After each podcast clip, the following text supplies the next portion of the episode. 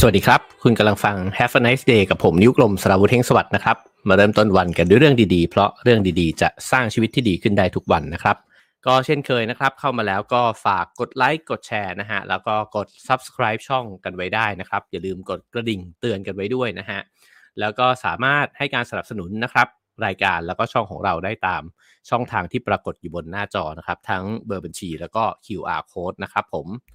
โอเคครับผมแล้วก็ขอขอบคุณสปอนเซอร์ทั้ง 4 รายของเราด้วยนะครับ ขอบคุณผลิตภัณฑ์ตรางู หอมเย็นผ่อนคลายใช้ได้ทั้งปีนะครับ แล้วก็ขอบคุณสกอต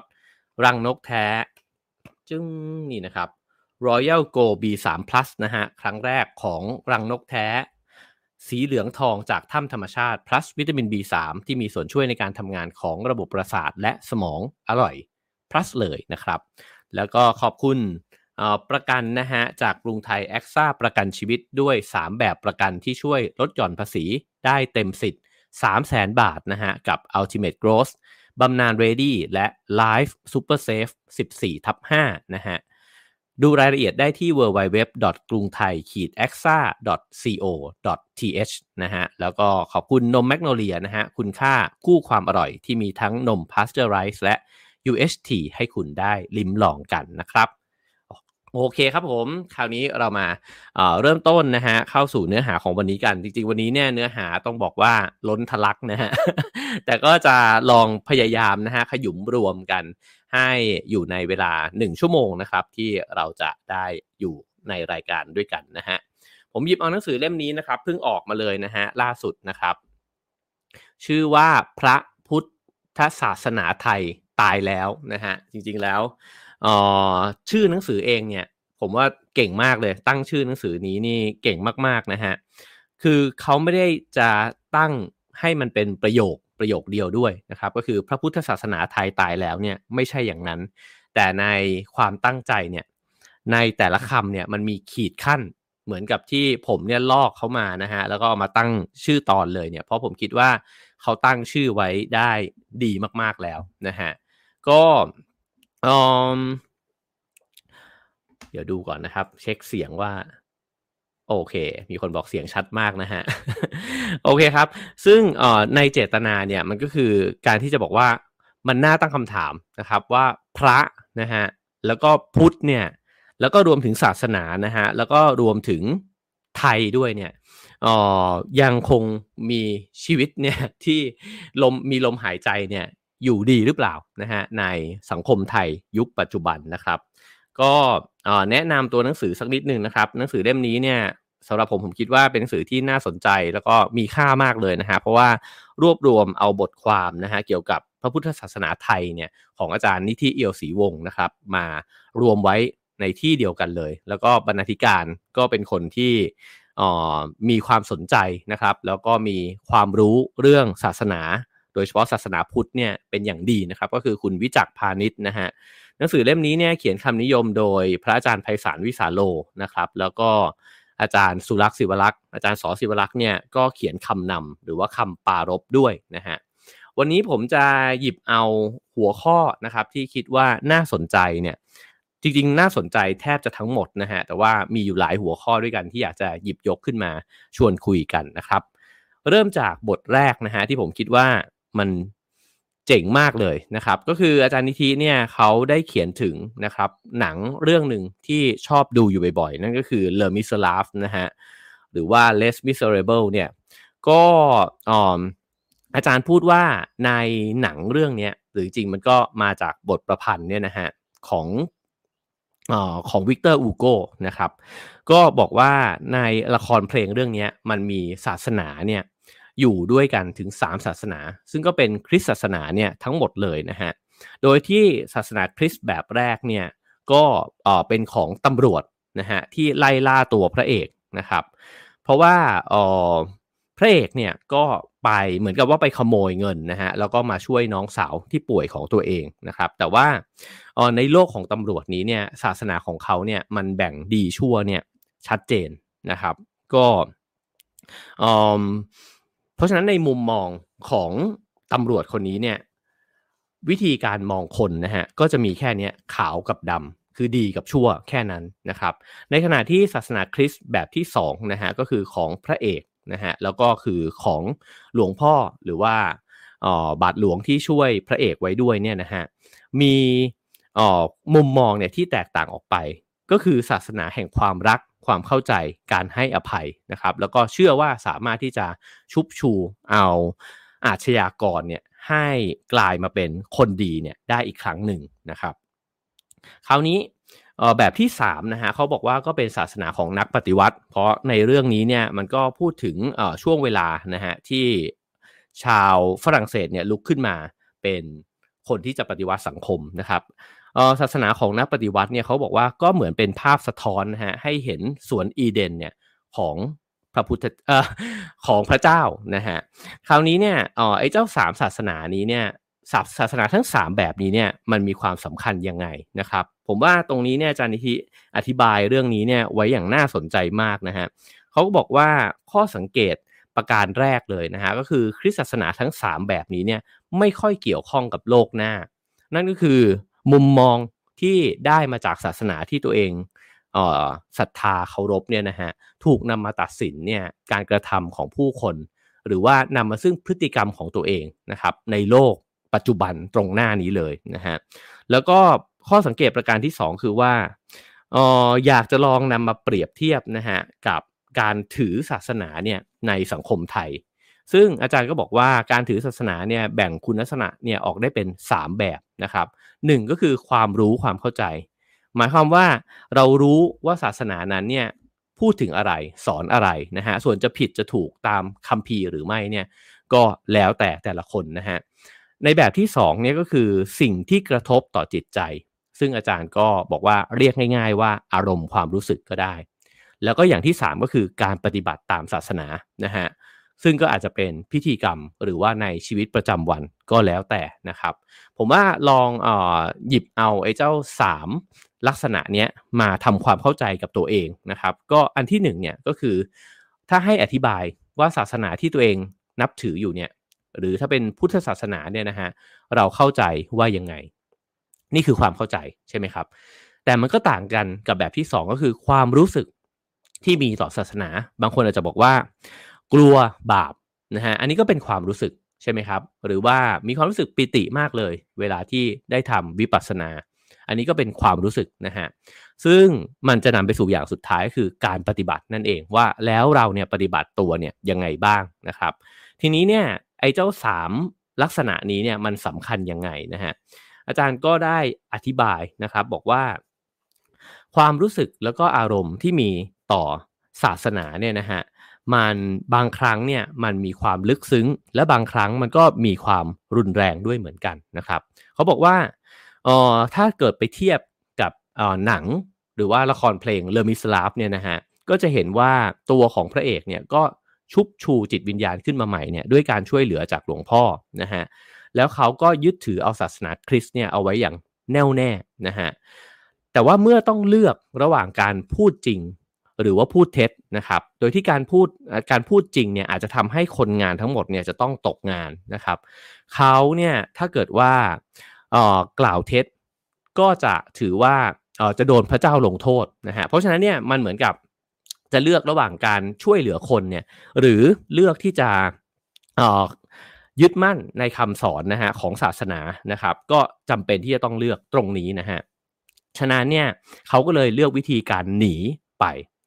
สิ่งนี้เป็นตัวอย่างที่อาจารย์เนี่ยยกขึ้นมา เพื่อที่จะทำให้เห็นนะครับว่าไอ้เจ้าความคิด ความเชื่อ ความรู้สึกและความรู้ที่เรามีต่อศาสนาเนี่ยมันนำไปสู่การเลือกแล้วก็การตัดสินใจในการปฏิบัติตนในชีวิตประจำวันทั่ว ๆ ไปของเราเนี่ยนะครับ ฉะนั้นเนี่ยตรงนี้มันนำไปสู่ประเด็นถัดไปนะฮะเขาบอกว่าอออาจารย์นิธิเนี่ยบอกว่า ผมคิดว่า คุณลักษณะอย่างที่สองของศาสนาเนี่ยก็คืออารมณ์และความรู้สึกเนี่ยนะฮะเป็นตัวชีวิตของศาสนาเลย มันเชื่อมคุณลักษณะเนี่ยสองอย่างเข้าด้วยกัน ก็คือความรู้ความเข้าใจที่มีต่อศาสนานะฮะกับการปฏิบัติตนตามศาสนานั้น หากศาสนาไหนเนี่ยไม่มีอารมณ์ความรู้สึกนะฮะอยู่ในตัวผู้ที่นับถือศาสนาเนี่ยศาสนานั้นเนี่ยก็อาจจะสูญเสียชีวิตของตัวเองไป ซึ่งสิ่งนี้เป็นสิ่งที่พบได้ในพุทธศาสนาในสังคมไทยยุคปัจจุบัน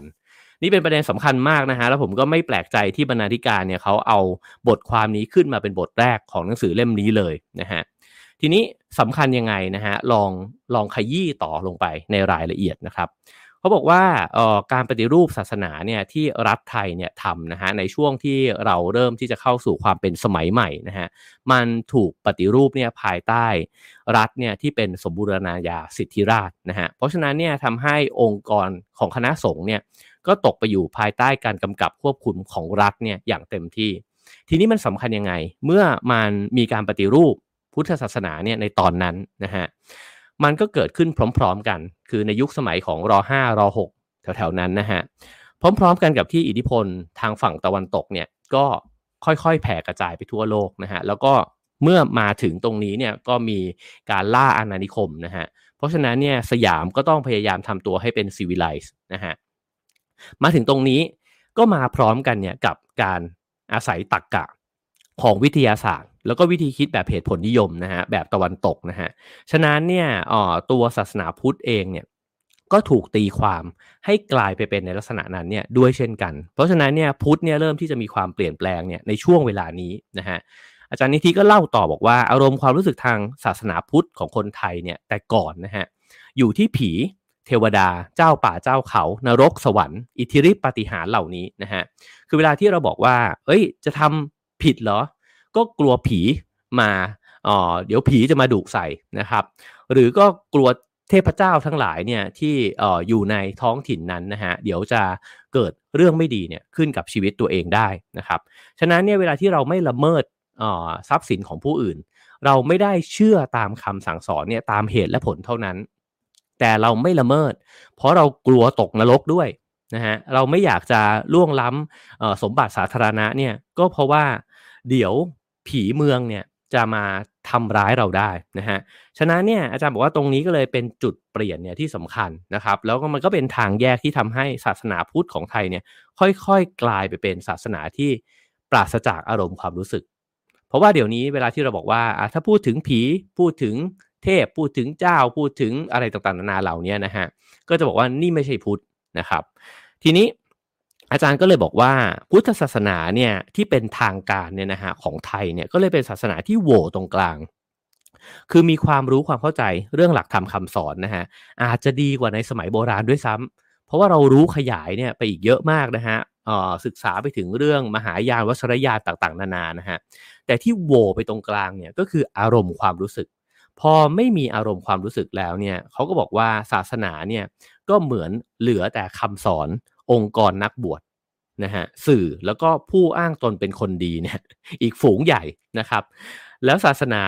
ก็กลายไปเป็นสิ่งที่เหมือนคนเนี่ยโหยหาอารมณ์ความรู้สึกอะเวลาที่ได้รับจากศาสนานะฮะก็เลยอาจจะเป็นคำอธิบายหนึ่งนะฮะของการเฟื่องฟูขึ้นมาของสายมูทั้งหลาย นั่นก็คือเครื่องรางของขังนะครับ อิทธิฤทธิปาฏิหาริย์ต่างๆ เนี่ยอาจารย์บอกว่าอาจจะเป็นผลพวงจากการที่พุทธศาสนาเนี่ยไม่มีอารมณ์ความรู้สึก นะฮะแล้วก็พระเครื่องเนี่ยแต่ก่อนที่บูชากันใช่ไหมครับมีการปลุกเสกขึ้นมาเนี่ยเขาก็เชื่อว่าพระเครื่องเนี่ยก็มีความศักดิ์สิทธิ์นะฮะแต่ผู้ที่รับพระเครื่องไปจะได้รับการคุ้มครองเนี่ยตัวเองเนี่ยก็จะต้องปฏิบัติตนให้มีศีลธรรมด้วย พระนั้นเนี่ยจึงจะศักดิ์สิทธิ์ใช่ไหมฮะจึงจะคุ้มครอง แต่ว่ามาจนถึงทุกวันนี้เนี่ยพระเครื่องเนี่ยอาจจะไม่ได้สัมพันธ์อะไรกับคำสอนทางศาสนาอีกต่อไปแล้ว ก็เหมือนเป็นวัตถุ นะฮะที่สามารถซื้อขายกันได้ในตลาดมากกว่านะครับ แล้วก็อีกประเด็นหนึ่งก็คือความเฟื่องฟูของสมาธิวิปัสสนานะฮะซึ่งมันก็ถูกพูดถึงถูกมีการสร้างกิจกรรมเหล่านี้เนี่ยเพิ่มมากขึ้นนะฮะในรูปแบบต่างๆเนี่ยในในแบบที่ไม่จำเป็นจะต้องเข้าวัดอีกต่อไปนะฮะอาจารย์ก็บอกว่าก็เป็นการตอบสนองต่อสิ่งที่ขาดหายไปในพุทธศาสนาอย่างเป็นทางการด้วยนะฮะ เพราะว่าการทำสมาธิเนี่ยมันเป็นเรื่องของอารมณ์ความรู้สึกโดยตรงเลย เวลาที่คนเราเนี่ยทำสมาธิเนี่ยอาจจะเกิดความสงบ เกิดความปิติขึ้นนะฮะแล้วสมาธิก็ไม่ใช่สมบัติของพุทธศาสนาเนี่ยเพียงอย่างเดียวด้วย เพราะฉะนั้นมาจนถึงทุกวันนี้เนี่ยมันก็เลยแผ่กระจายเนี่ยออกไปในลักษณะของการที่ไม่ต้องเป็นศาสนาด้วยนะฮะเหมือนอย่างที่คุณหมอยงยุทธพยายามจะทำก็คือว่าอ๋อสติเนี่ยก็เป็นเรื่องของจิตวิทยาสมัยใหม่เนี่ยด้วยเช่นกันนะครับ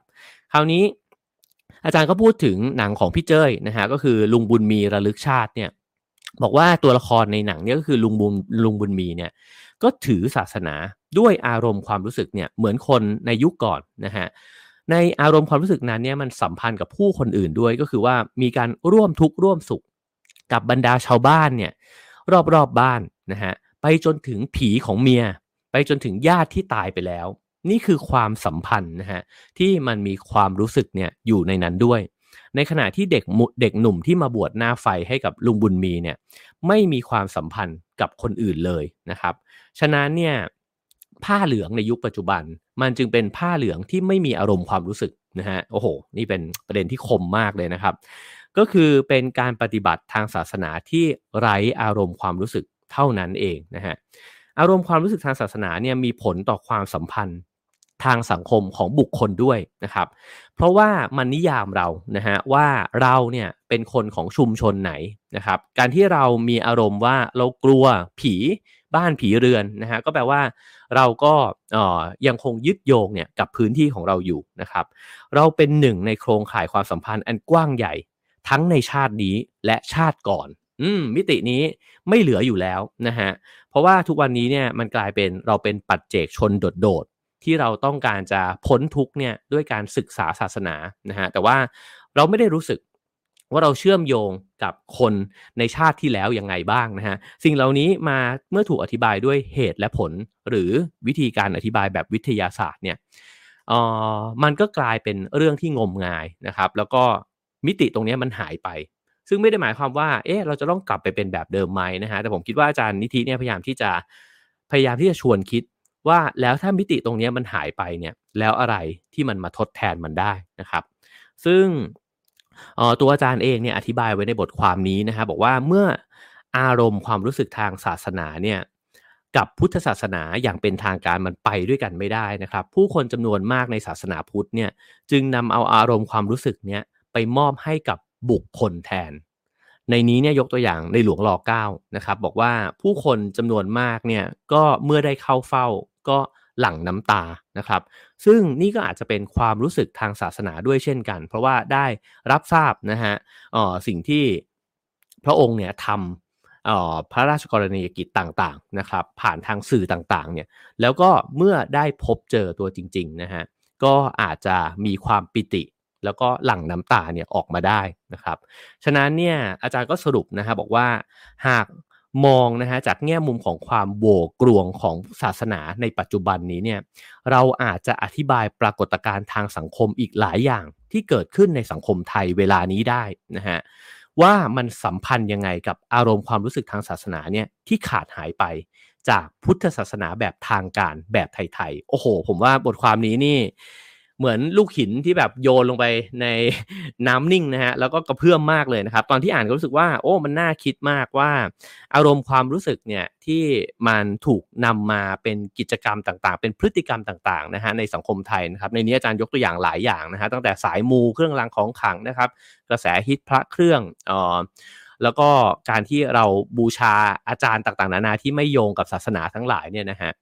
รวมถึงปรากฏการณ์สุดท้ายด้วยนั่นก็คือการที่มีอารมณ์ความรู้สึกเนี่ยกับในหลวงเนี่ยนะฮะก็เป็นเรื่องที่น่าคิดมากนะครับว่า เออ จริง ๆแล้วมันเป็นรูโวเนี่ยแบบที่อาจารย์ได้อ่าได้เขียนไว้หรือเปล่านะครับ อันที่สองนะฮะบทที่สองก็เป็นเรื่องที่ผมว่าก็เป็นเรื่องสำคัญมากเหมือนกัน ชื่อบทความเนี่ยบอกว่าพระร้องไห้ในระบบราชการนะฮะ โดยที่พูดถึงหนังไทยหนังเรื่องไทยบ้าน The Series 2.2 นะครับ ที่ถูกห้ามฉาย เพราะว่ามีฉากที่พระร้องไห้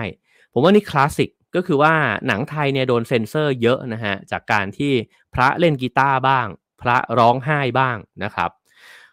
ออในนี้เนี่ยอาจารย์อ้างถึงบทความนะฮะของคุณสมคิดแสงจันทร์ ที่บอกว่าพระพุทธเจ้าในฐานะที่เป็นนักต่อต้านการปิดกั้นความทุกข์นะฮะโดยที่คุณสมคิดเนี่ยก็ชี้ให้เห็นบอกว่าในพระสูตรเนี่ยมีพระภิกษุเนี่ยร้องไห้อยู่หลายหลายรูปนะฮะแล้วก็รูปที่เด่นที่สุดเลยองค์ที่เด่นที่สุดเลยเนี่ยก็คือพระอานนท์ใช่ไหมฮะเออซึ่งการร้องไห้ของพระเนี่ยบางครั้งเนี่ยนำไปสู่ความหลุดพ้นด้วย เพราะว่าในสภาวะนั้นเนี่ยง่ายที่พระพุทธเจ้าเนี่ยจะทรงชี้ให้เห็นถึง อริยสัจนะฮะก็คือความทุกข์นั่นเองนะครับออในนี้เนี่ยก็ชี้ให้เห็นนะครับบอกว่าพระพุทธศาสนาเนี่ยไม่ได้สอนให้สำรวมนะฮะแต่สอนให้พยายามกำหนดรู้ความทุกข์จนกระทั่งสามารถมองได้อย่างทะลุปลุกโป่งว่าสิ่งที่ตัวเองทำให้เราร้องไห้เนี่ยมันคือการยึดมั่นถือมั่น ฉะนั้นเมื่อร้องไห้แล้วพิจารณาความทุกข์แล้ว ก็ปล่อยวางจากความยึดมั่นถือนะถือมั่นนั้นนะฮะไม่ได้หมายความว่าให้เราเล่นละครว่าเราไม่เศร้า แล้วก็ปกปิดน้ำตาของตัวเอง ตรงนี้ประเด็นสำคัญมันคืออะไรทำไมพระร้องไห้ต้องถูกเซ็นเซอร์นะฮะอาจารย์ก็อธิบายต่อนะครับบอกว่ากองเซ็นเซอร์เนี่ยเป็นหน่วยงานของรัฐนะฮะเพราะฉะนั้นเนี่ยต้องพยายามกำกับดูแล image เนี่ยของพระเนี่ยให้ดูดีอยู่เสมอนะครับ ฉะนั้นเนี่ยพระพุทธศาสนาในสายตาของรัฐเนี่ยก็ต้องถูกนำเสนอออกมานะฮะในแบบที่ดูงาม เหมือนกับได้แต่งหน้าออกมาแล้วเนี่ยก่อนที่จะออกมาเล่นละครเล่นในอยู่ในฉากนั้นนะครับเขาบอกว่าในขณะที่พระใบ้หวยทำพิธีไสยศาสตร์พุทธพาณิชย์อื่นๆนะฮะหรือว่าพระที่ทำผิดวินัย เช่นการรับบาตรเกินกว่าที่จะใช้หมดใน 1 วันเหล่านี้เนี่ยเป็นสิ่งที่รัฐเองก็รับรู้มาตลอด แต่ตราบใดที่มันไม่ปรากฏในสื่อ ไม่ไปปรากฏในหนังนะฮะรัฐก็ยอมรับได้นะครับ ซึ่ง พอยของของอาจารย์นิธิตรงนี้ก็บอกว่าเราเนี่ยไม่ได้แยกรัฐกับศาสนาเนี่ยออกจากกันนะฮะศาสนาเนี่ยจึงมีฟังก์ชันของมันอยู่ ก็คือการใช้มันเนี่ยเป็นส่วนในการเสริมสร้างอำนาจรัฐนะฮะในสายตาของรัฐเนี่ยหน้าที่ส่วนนี้ของศาสนาเนี่ยมีความสำคัญยิ่งกว่าสิ่งอื่นใด ฉะนั้นเนี่ยออในส่วนความเป็นจริงที่พระเนี่ยไม่ปฏิบัติตามพระธรรมวินัยเนี่ยถ้ามันอยู่นอกจอเนี่ยไม่ใช่ธุระของรัฐโดยตรงนะครับ ในสมัยโบราณนะฮะเราบวชทำไม อาจารย์ก็เล่าให้ฟังนะครับว่าการบวชเนี่ยมันมีฟังก์ชันของมันหลายอย่างหนึ่งก็คือบวชไปเพื่อเลื่อนสถานะทางสังคม เขาเชื่อกันว่าบวชแล้วเนี่ยเป็นคนสุขไม่ได้เป็นคนดิบแบบเดิมอีกต่อไป แต่คนที่ไปบวชเนี่ยก็ไม่ได้หวังที่จะศึกษาพระธรรมเท่านั้นนะฮะแต่ว่ายังหวังที่จะขยายหรือว่าสร้างเครือข่ายทางสังคมด้วย เพราะว่าเวลาบวชแล้วเนี่ยมันได้รู้จักคนเยอะขึ้น ได้รู้จักพระที่ไปบวชรุ่นเดียวกันนี่คือการสร้างคอนเน็ชันเลยนะฮะและพระที่บวชนานเนี่ยก็จะได้รู้จักชาวบ้านร้านตลาดนะครับ เพราะว่าไปบินทบาทแล้วก็ได้รู้จักกัน ฉะนั้นพอศึกออกมาเนี่ยนี่ถือเป็นโครงข่ายทางสังคม ถือว่าเป็นการบวชเนี่ยเพื่อสร้างอำนาจทางสังคมเนี่ยอย่างหนึ่งนะฮะนอกจากนั้นนะครับก็ออยังเวลาบวชเนี่ยก็เหมือนกับ มีคนเนี่ยได้เคารพนะฮะได้เคารพด้วย เพราะว่าเวลานุ่งผ้าเหลืองแล้วนะฮะฉะนั้นเนี่ยการบวชไม่จึงไม่ได้มีเจตนาเนี่ยเพื่อที่จะเรียนรู้ทางศาสนาเนี่ยเท่านั้นนะครับแต่ว่าในปัจจุบันเนี่ยการบวชไม่ได้เลื่อนสถานะทางสังคม หรือว่าเปลี่ยนจากคนดิบให้เป็นคนสุขเนี่ยแบบเดิมอีกต่อไปแล้วนะฮะแต่การบวชส่วนใหญ่เนี่ยก็ยังมีประโยชน์นะฮะในทางโลกกับทางธรรมเนี่ยผสมผสมกันไปอยู่ดี เรามักจะเราอาจจะ บางบางครั้งเราอาจจะเผลอคิดนะฮะถึงการบวชในในแง่ที่มันค่อนข้างโรแมนติกก็คือ คนที่บวชเรียนเนี่ยก็คงอยากที่จะศึกษาพระธรรมอย่างลึกซึ้งนะฮะแต่ที่จริงเนี่ยมันมีเหตุผลอื่นอีกเยอะ เช่น คนยากคนจนก็ไปบวชกัน เพราะว่าเป็นแหล่งศึกษานะครับซึ่งนี้อาจารย์ก็วงเล็บไปด้วยว่า มันก็น่าตั้งคำถามเหมือนกันว่า แล้วคนจนที่เป็นผู้ผู้หญิงเนี่ยจะเข้าถึงความรู้แบบนี้เนี่ยได้ยังไงนะฮะอีกอย่างหนึ่งก็คือ มีคนจำนวนมากฮะที่บวชเพื่อเลี้ยงชีพนะครับ ก็คิดอะไรไม่ออกหางานยังไม่ได้บวชไปก่อน เพราะว่ามีข้าวฟรีกินนะครับ แล้วก็ออฉะนั้นเนี่ยอาจารย์พยายามจะชี้ให้เห็นว่าการบวชเนี่ยไม่ว่าในสมัยโบราณนะฮะหรือในสมัยปัจจุบันนี้เนี่ยคนไม่ได้บวชเพื่อศึกษาพระธรรมวินัยเออเพื่อไปศึกษาพระธรรม หรือว่าดำรงตนเนี่ยอยู่ในพระธรรมวินัยเนี่ยเพียงแค่อย่างเดียว ฉะนั้นเนี่ยยังมีพฤติกรรมนะฮะที่เหมือนกับ คนทั่วๆไปนั่นแหละ จริง ๆ คนแค่โกนหัวนะฮะ แล้วก็ห่มจีวรเนี่ยไม่ได้เปลี่ยนให้คนคนนั้นเนี่ยกลายไปเป็นคนที่ไม่เหนือมนุษย์น่ะไม่ใช่แบบนั้นนะฮะคือจริง ๆ ก็เป็นคนๆเหมือนเราเราผู้ทุชนเนี่ยแหละนะครับ ฉะนั้นเนี่ยความภาคเพียรในการปฏิบัติธรรมเนี่ยเป็นเพียงแค่ส่วนหนึ่งเท่านั้นนะฮะในการบวชเมื่อเล่ามาถึงตรงนี้ ผมว่าเราก็จะเห็นว่าพระเองก็ในเมื่อเป็นผู้ดุชนก็ร้องไห้ได้นะฮะ หรือบางทีก็อาจจะทำกิจกรรมต่างๆเนี่ยในแบบที่เราเราท่านๆเนี่ยทำด้วยเช่นกัน แต่ประเด็นสำคัญของการเซ็นเซอร์เนี่ยก็คือว่าพระที่อ๋อมีภาพลักษณ์เนี่ยที่มันหลุดไปจากวินัยเนี่ยนะฮะก็เหมือนกับพระที่ล้มเหลว ในการปฏิบัติหน้าที่ของราชการนะครับ เพราะฉะนั้นเนี่ยภาพของพระที่ล้มเหลวที่มันออกไปในสื่อ แม้จะเป็นหนังก็ตามเนี่ยนะฮะมันสะท้อนถึงความล้มเหลวของระบบรัฐด้วย มันกระเทือนไปต่อความน่าเชื่อถือของรัฐด้วย และนี่จึงเป็นภาพที่ควรถูกเซ็นเซอร์นะฮะเมื่อศาสนากับรัฐเนี่ยผูกโยงกัน ภาพของศาสนาเนี่ยเมื่อเสียไปมันก็สะเทือนมาถึงรัฐนะฮะตรงนี้เนี่ยอาจารย์ก็บอกว่าความเฉย เอ่อยล้านะฮะของวงการพุทธศาสนาไทยเนี่ยน่าจะมาจากการที่ไม่ได้แยกศาสนาออกจากรัฐ และองค์กรที่ฐานะที่องค์กรศาสนาเนี่ยกลายเป็นส่วนหนึ่งเนี่ยของระบบราชการนะฮะเป็นธรรมดาที่ต้องรักษาจังหวะก้าวความเปลี่ยนแปลงเนี่ยให้เป็นไปอย่างช้าๆ เพื่อไม่ให้ช่วงชั้นทางอำนาจเนี่ยจะต้องพังทลายลง ศาสนาจึงไม่อาจปรับตัวได้อย่างรวดเร็ว เกินหน้ารัฐไปได้ คือศาสนาจะก้าวหน้าเนี่ยหรือว่ามีความเป็นสมัยใหม่เนี่ยเพิ่มมากขึ้นเนี่ยนะฮะล่วงหน้าไปกว่ารัฐเนี่ยมันจะแปลกๆนะครับ ในทางตรงกันข้ามนะฮะถ้าศาสนาเป็นอิสระจากรัฐเนี่ยศาสนาเนี่ยย่อมสำนึกในความจำเป็นที่ต้องปรับเปลี่ยนตัวเอง เพื่อตอบสนองต่อบุคคล โดยไม่ต้องเกรงว่าจะกระทบต่อรัฐนะฮะตรงนี้ก็ชัดเจนว่าประเด็นของอาจารย์ก็คือว่าเสนอว่าศาสนากับรัฐเนี่ยถ้ามัน แยกออกจากกันได้ ตัวศาสนาเนี่ยจะปรับตัวเองเนี่ยไปตามโลกที่มันเปลี่ยนแปลงไปเนี่ยได้ดีขึ้นนะครับ ถ้ายังฟังแล้วมีช่องโหว่อยู่ หมายถึงว่าช่องโหว่ทางความเข้าใจเนี่ยนะผมว่าเดี๋ยวพอฟังไปเรื่อยๆนะครับ ก็จะเต็มวงเนี่ยมากขึ้นนะฮะทีนี้มาถึงบทที่อาจารย์เขียนถึงปัญหาของพุทธไทยนะฮะก็จะเชื่อมโยงกัน แล้วผมคิดว่าอธิบายถึงความคิดจากบทที่แล้วเนี่ยได้มากขึ้นนะฮะ นั่นก็คือคำถามว่ารัฐเนี่ยเป็นเครื่องมือในการควบคุมคณะสงฆ์ที่ดีหรือเปล่านะฮะออก็อธิบายนะครับบอกว่าการปกครองคณะสงฆ์ก่อนหน้านี้เนี่ยพระภิกษุเนี่ยต่างอยู่ในการควบคุมดูแลของสำนักอาจารย์ คือเวลาที่พระไปบวชใช่ไหมฮะก็จะขึ้นอยู่กับพระอาจารย์นะหลวงพ่อนะฮะของวัดนั้น ทีนี้เนี่ยหลวงพ่อเนี่ยได้รับการดูแลโดยใครล่ะ ก็จะต้องผูกโยงกับชาวบ้านใช่ไหมฮะวัดแต่ก่อนเนี่ยคือชาวบ้าน จะต้องเป็นคนที่อุปถัมภ์ค้ำจุนน่ะแล้วฉะนั้นเนี่ยชาวบ้านก็จะมีความคาดหวังต่อวัดและพระนะฮะชาวบ้านจะเป็นผู้ดูแลพฤติกรรมของพระ ถ้าพระเนี่ยมีพฤติกรรมที่ไม่เหมาะสม ชาวบ้านก็จะร้องเรียนนะฮะไปถึงพระอาจารย์หรือหลวงพ่อนะครับ เพื่อจะรักษาความเคารพนับถือของชาวบ้านเอาไว้เนี่ยพระอาจารย์ก็จะอยู่นิ่งเฉยไม่ได้ ก็จะต้องทำการลงโทษนะฮะในแง่นี้เนี่ยพระวินัยเนี่ยอาจจะถูกตีความไม่ตรงกัน คือในแต่ละวัดในแต่ละหลวงพ่อเนี่ยก็อาจจะตีความพฤติกรรมนะฮะที่ผิดวินัยหรือไม่ผิดเนี่ยแตกต่างกันไปนะครับ ซึ่งอาจจะย่อหย่อนหรือว่าเบี่ยงเบนไปบ้างเนี่ยในแล้วแต่กรณี ทั้งนี้ขึ้นอยู่กับความยินยอมพร้อมใจเนี่ยของชาวบ้าน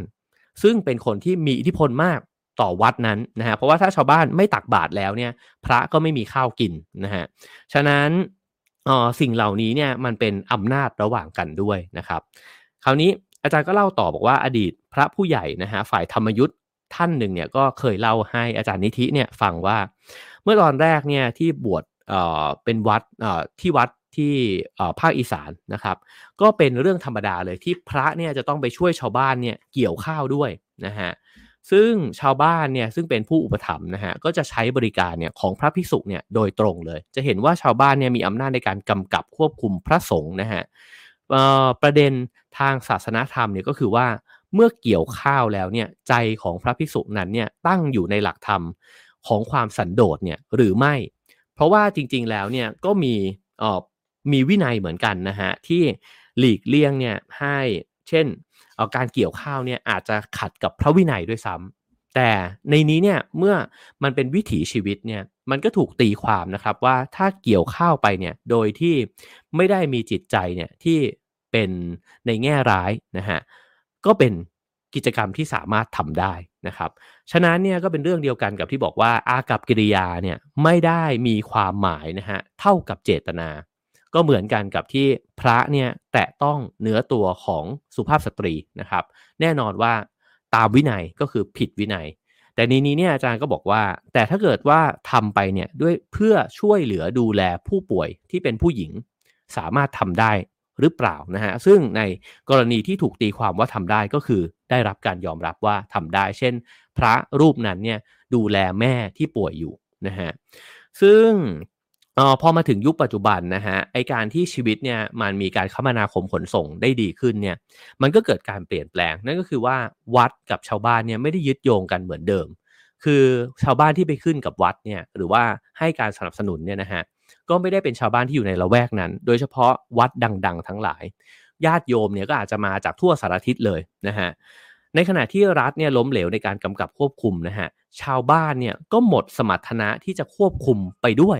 นะฮะก็คือตอนนี้ใครดูแลพระสงฆ์ว่าง่าย ๆ ชาวบ้านเองก็อยู่ห่างไกลเกินกว่าที่จะมากำหนดพฤติกรรมพระเนี่ยในแบบเดิมนะฮะ ฉะนั้นเนี่ยก็เลยเอ่อยิ่งเอาความผิดทางอาญาเนี่ยเข้ามาเสริมพระวินัย ก็ยิ่งทำให้พระวินัยเนี่ยเหลืออยู่เพียงแค่อากับกิริยาเนี่ยมากขึ้น หมายความว่าตีความกันตามตัวอักษรเนี่ยมากขึ้นนะฮะ คือมันไม่มีการพิจารณาเนี่ยในรูปแบบเดิมเนี่ย คือมันลดน้อยซะจนแทบจะไม่มีต่อไปแล้วนะฮะ ฉะนั้นเนี่ยมาถึงตรงนี้เส้นแบ่งหมายถึงว่าความเชื่อมโยงเนี่ยระหว่างพระวัดและประชาชนนะฮะมันเหมือนมันขาดจากกันไปเป็นจำนวนมาก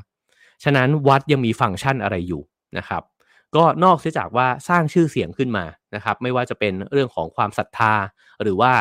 มีหลวงพ่อที่เทศเก่งๆนะฮะสักองค์หนึ่งแล้วชาวบ้านเนี่ยขึ้นกับวัดนั้นเนี่ยก็อาจจะพอที่จะ มีสายสัมพันธ์และชาวบ้านก็อาจจะยังมาวัดอยู่นะฮะแต่นอกจากนั้นแล้วเนี่ย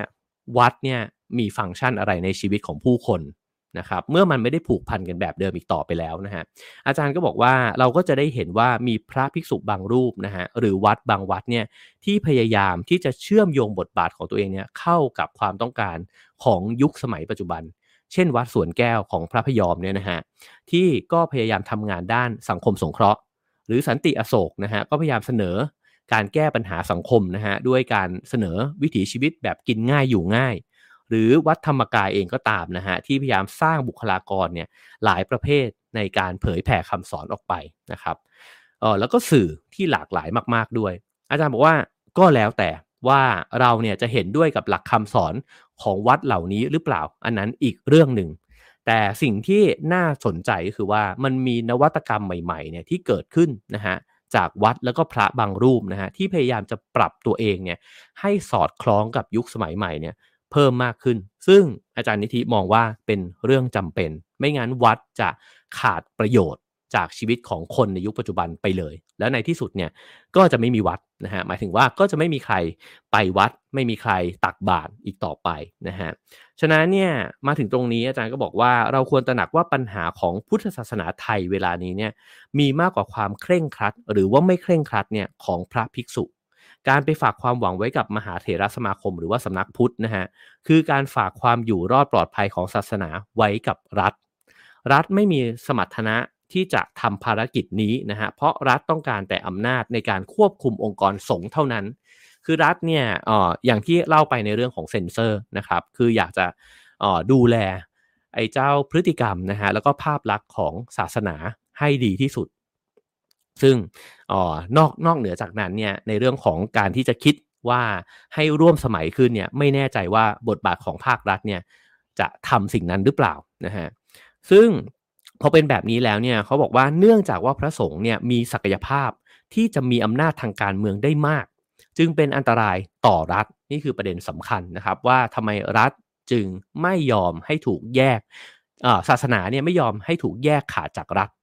เพราะรัฐพูดง่าย ๆที่สุดก็คือรัฐกลัวศาสนานะฮะเพราะศาสนาเนี่ยถ้ารวมคนได้เยอะนะฮะก็จะมีอำนาจทางการเมืองเนี่ยขึ้นมาทันที ฉะนั้น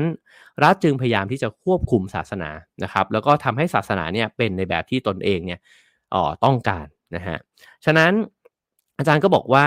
หลักธรรมคาสอนเนี่ยจะเป็นอาการลิโกจริงหรือเปล่า ไม่เป็นไร เราพักไว้ก่อนนะฮะแต่ว่าเราจะเห็นว่าทุกศาสนาล้วนแล้วแต่ปรับเปลี่ยนจุดเน้นในคำสอนให้สอดคล้องกับยุคสมัยทั้งสิ้นนะฮะคือคำสอนเนี่ยมันเป็นคำสอนเดิม แต่โลกมันเปลี่ยนนะฮะฉะนั้นเนี่ย เออเราจะตีความคำสอนเนี่ยยังไงล่ะนะครับ อาจารย์บอกว่าอ๋อในโลกยุคปัจจุบันเนี่ยผู้รู้ทางพุทธศาสนาทั่วโลกเนี่ยก็ต่างกล่าวกันว่าพุทธธรรมเนี่ยเอื้อต่อการตีความนะฮะไปในทิศทางของการรักษาสิ่งแวดล้อม แล้วก็สอดคล้องกับความเป็นประชาธิปไตยนะฮะความเท่าเทียมทางเพศสันติภาพ แล้วก็ความยุติธรรมที่ตั้งอยู่บนความเท่าเทียมกันของคนนะฮะรวมถึงความสัมพันธ์ที่เกื้อกูลกันของปัจเจกบุคคลด้วยนะครับแต่เราแทบไม่เคยได้ยินนักปราชญ์พุทธไทยเนี่ยหรือภิกษุแล้วก็คารวาสเนี่ยที่ให้ความหมายของพุทธธรรมเนี่ยไปในทางที่เอื้อต่อค่านิยมใหม่ๆ เหล่านี้ เรากลับได้ยินแต่คำสรรเสริญของผู้มีอำนาจในรัฐนะฮะเช่นเผด็จการโดยธรรมนะครับหรือมีการให้พระภิกษุเนี่ยประพรมน้ำมนต์ทหารในตอนที่จะออกไปรบ นะครับ หรือออผมว่าตอนที่มีม็อบกันนี่ก็มีการใช้ภาพของพระเนี่ยกันอยู่นะฮะทั้งสองฝ่ายเลยด้วยกันทั้งสองทั้งทั้งสองส่วนนะครับ แล้วก็เขาบอกว่าได้แล้วเราก็ได้ยินด้วยพระเนี่ยที่เทศนาธรรมนะฮะที่ระแวงถึงเสรีภาพอยู่เนืองเนืองฉะนั้นเนี่ยเหตุใดที่พระพุทธศาสนาเนี่ยสัมพันธ์กับชีวิตของผู้คนในยุคปัจจุบันเนี่ยเหลือเพียงแค่พิธีกรรมเท่านั้น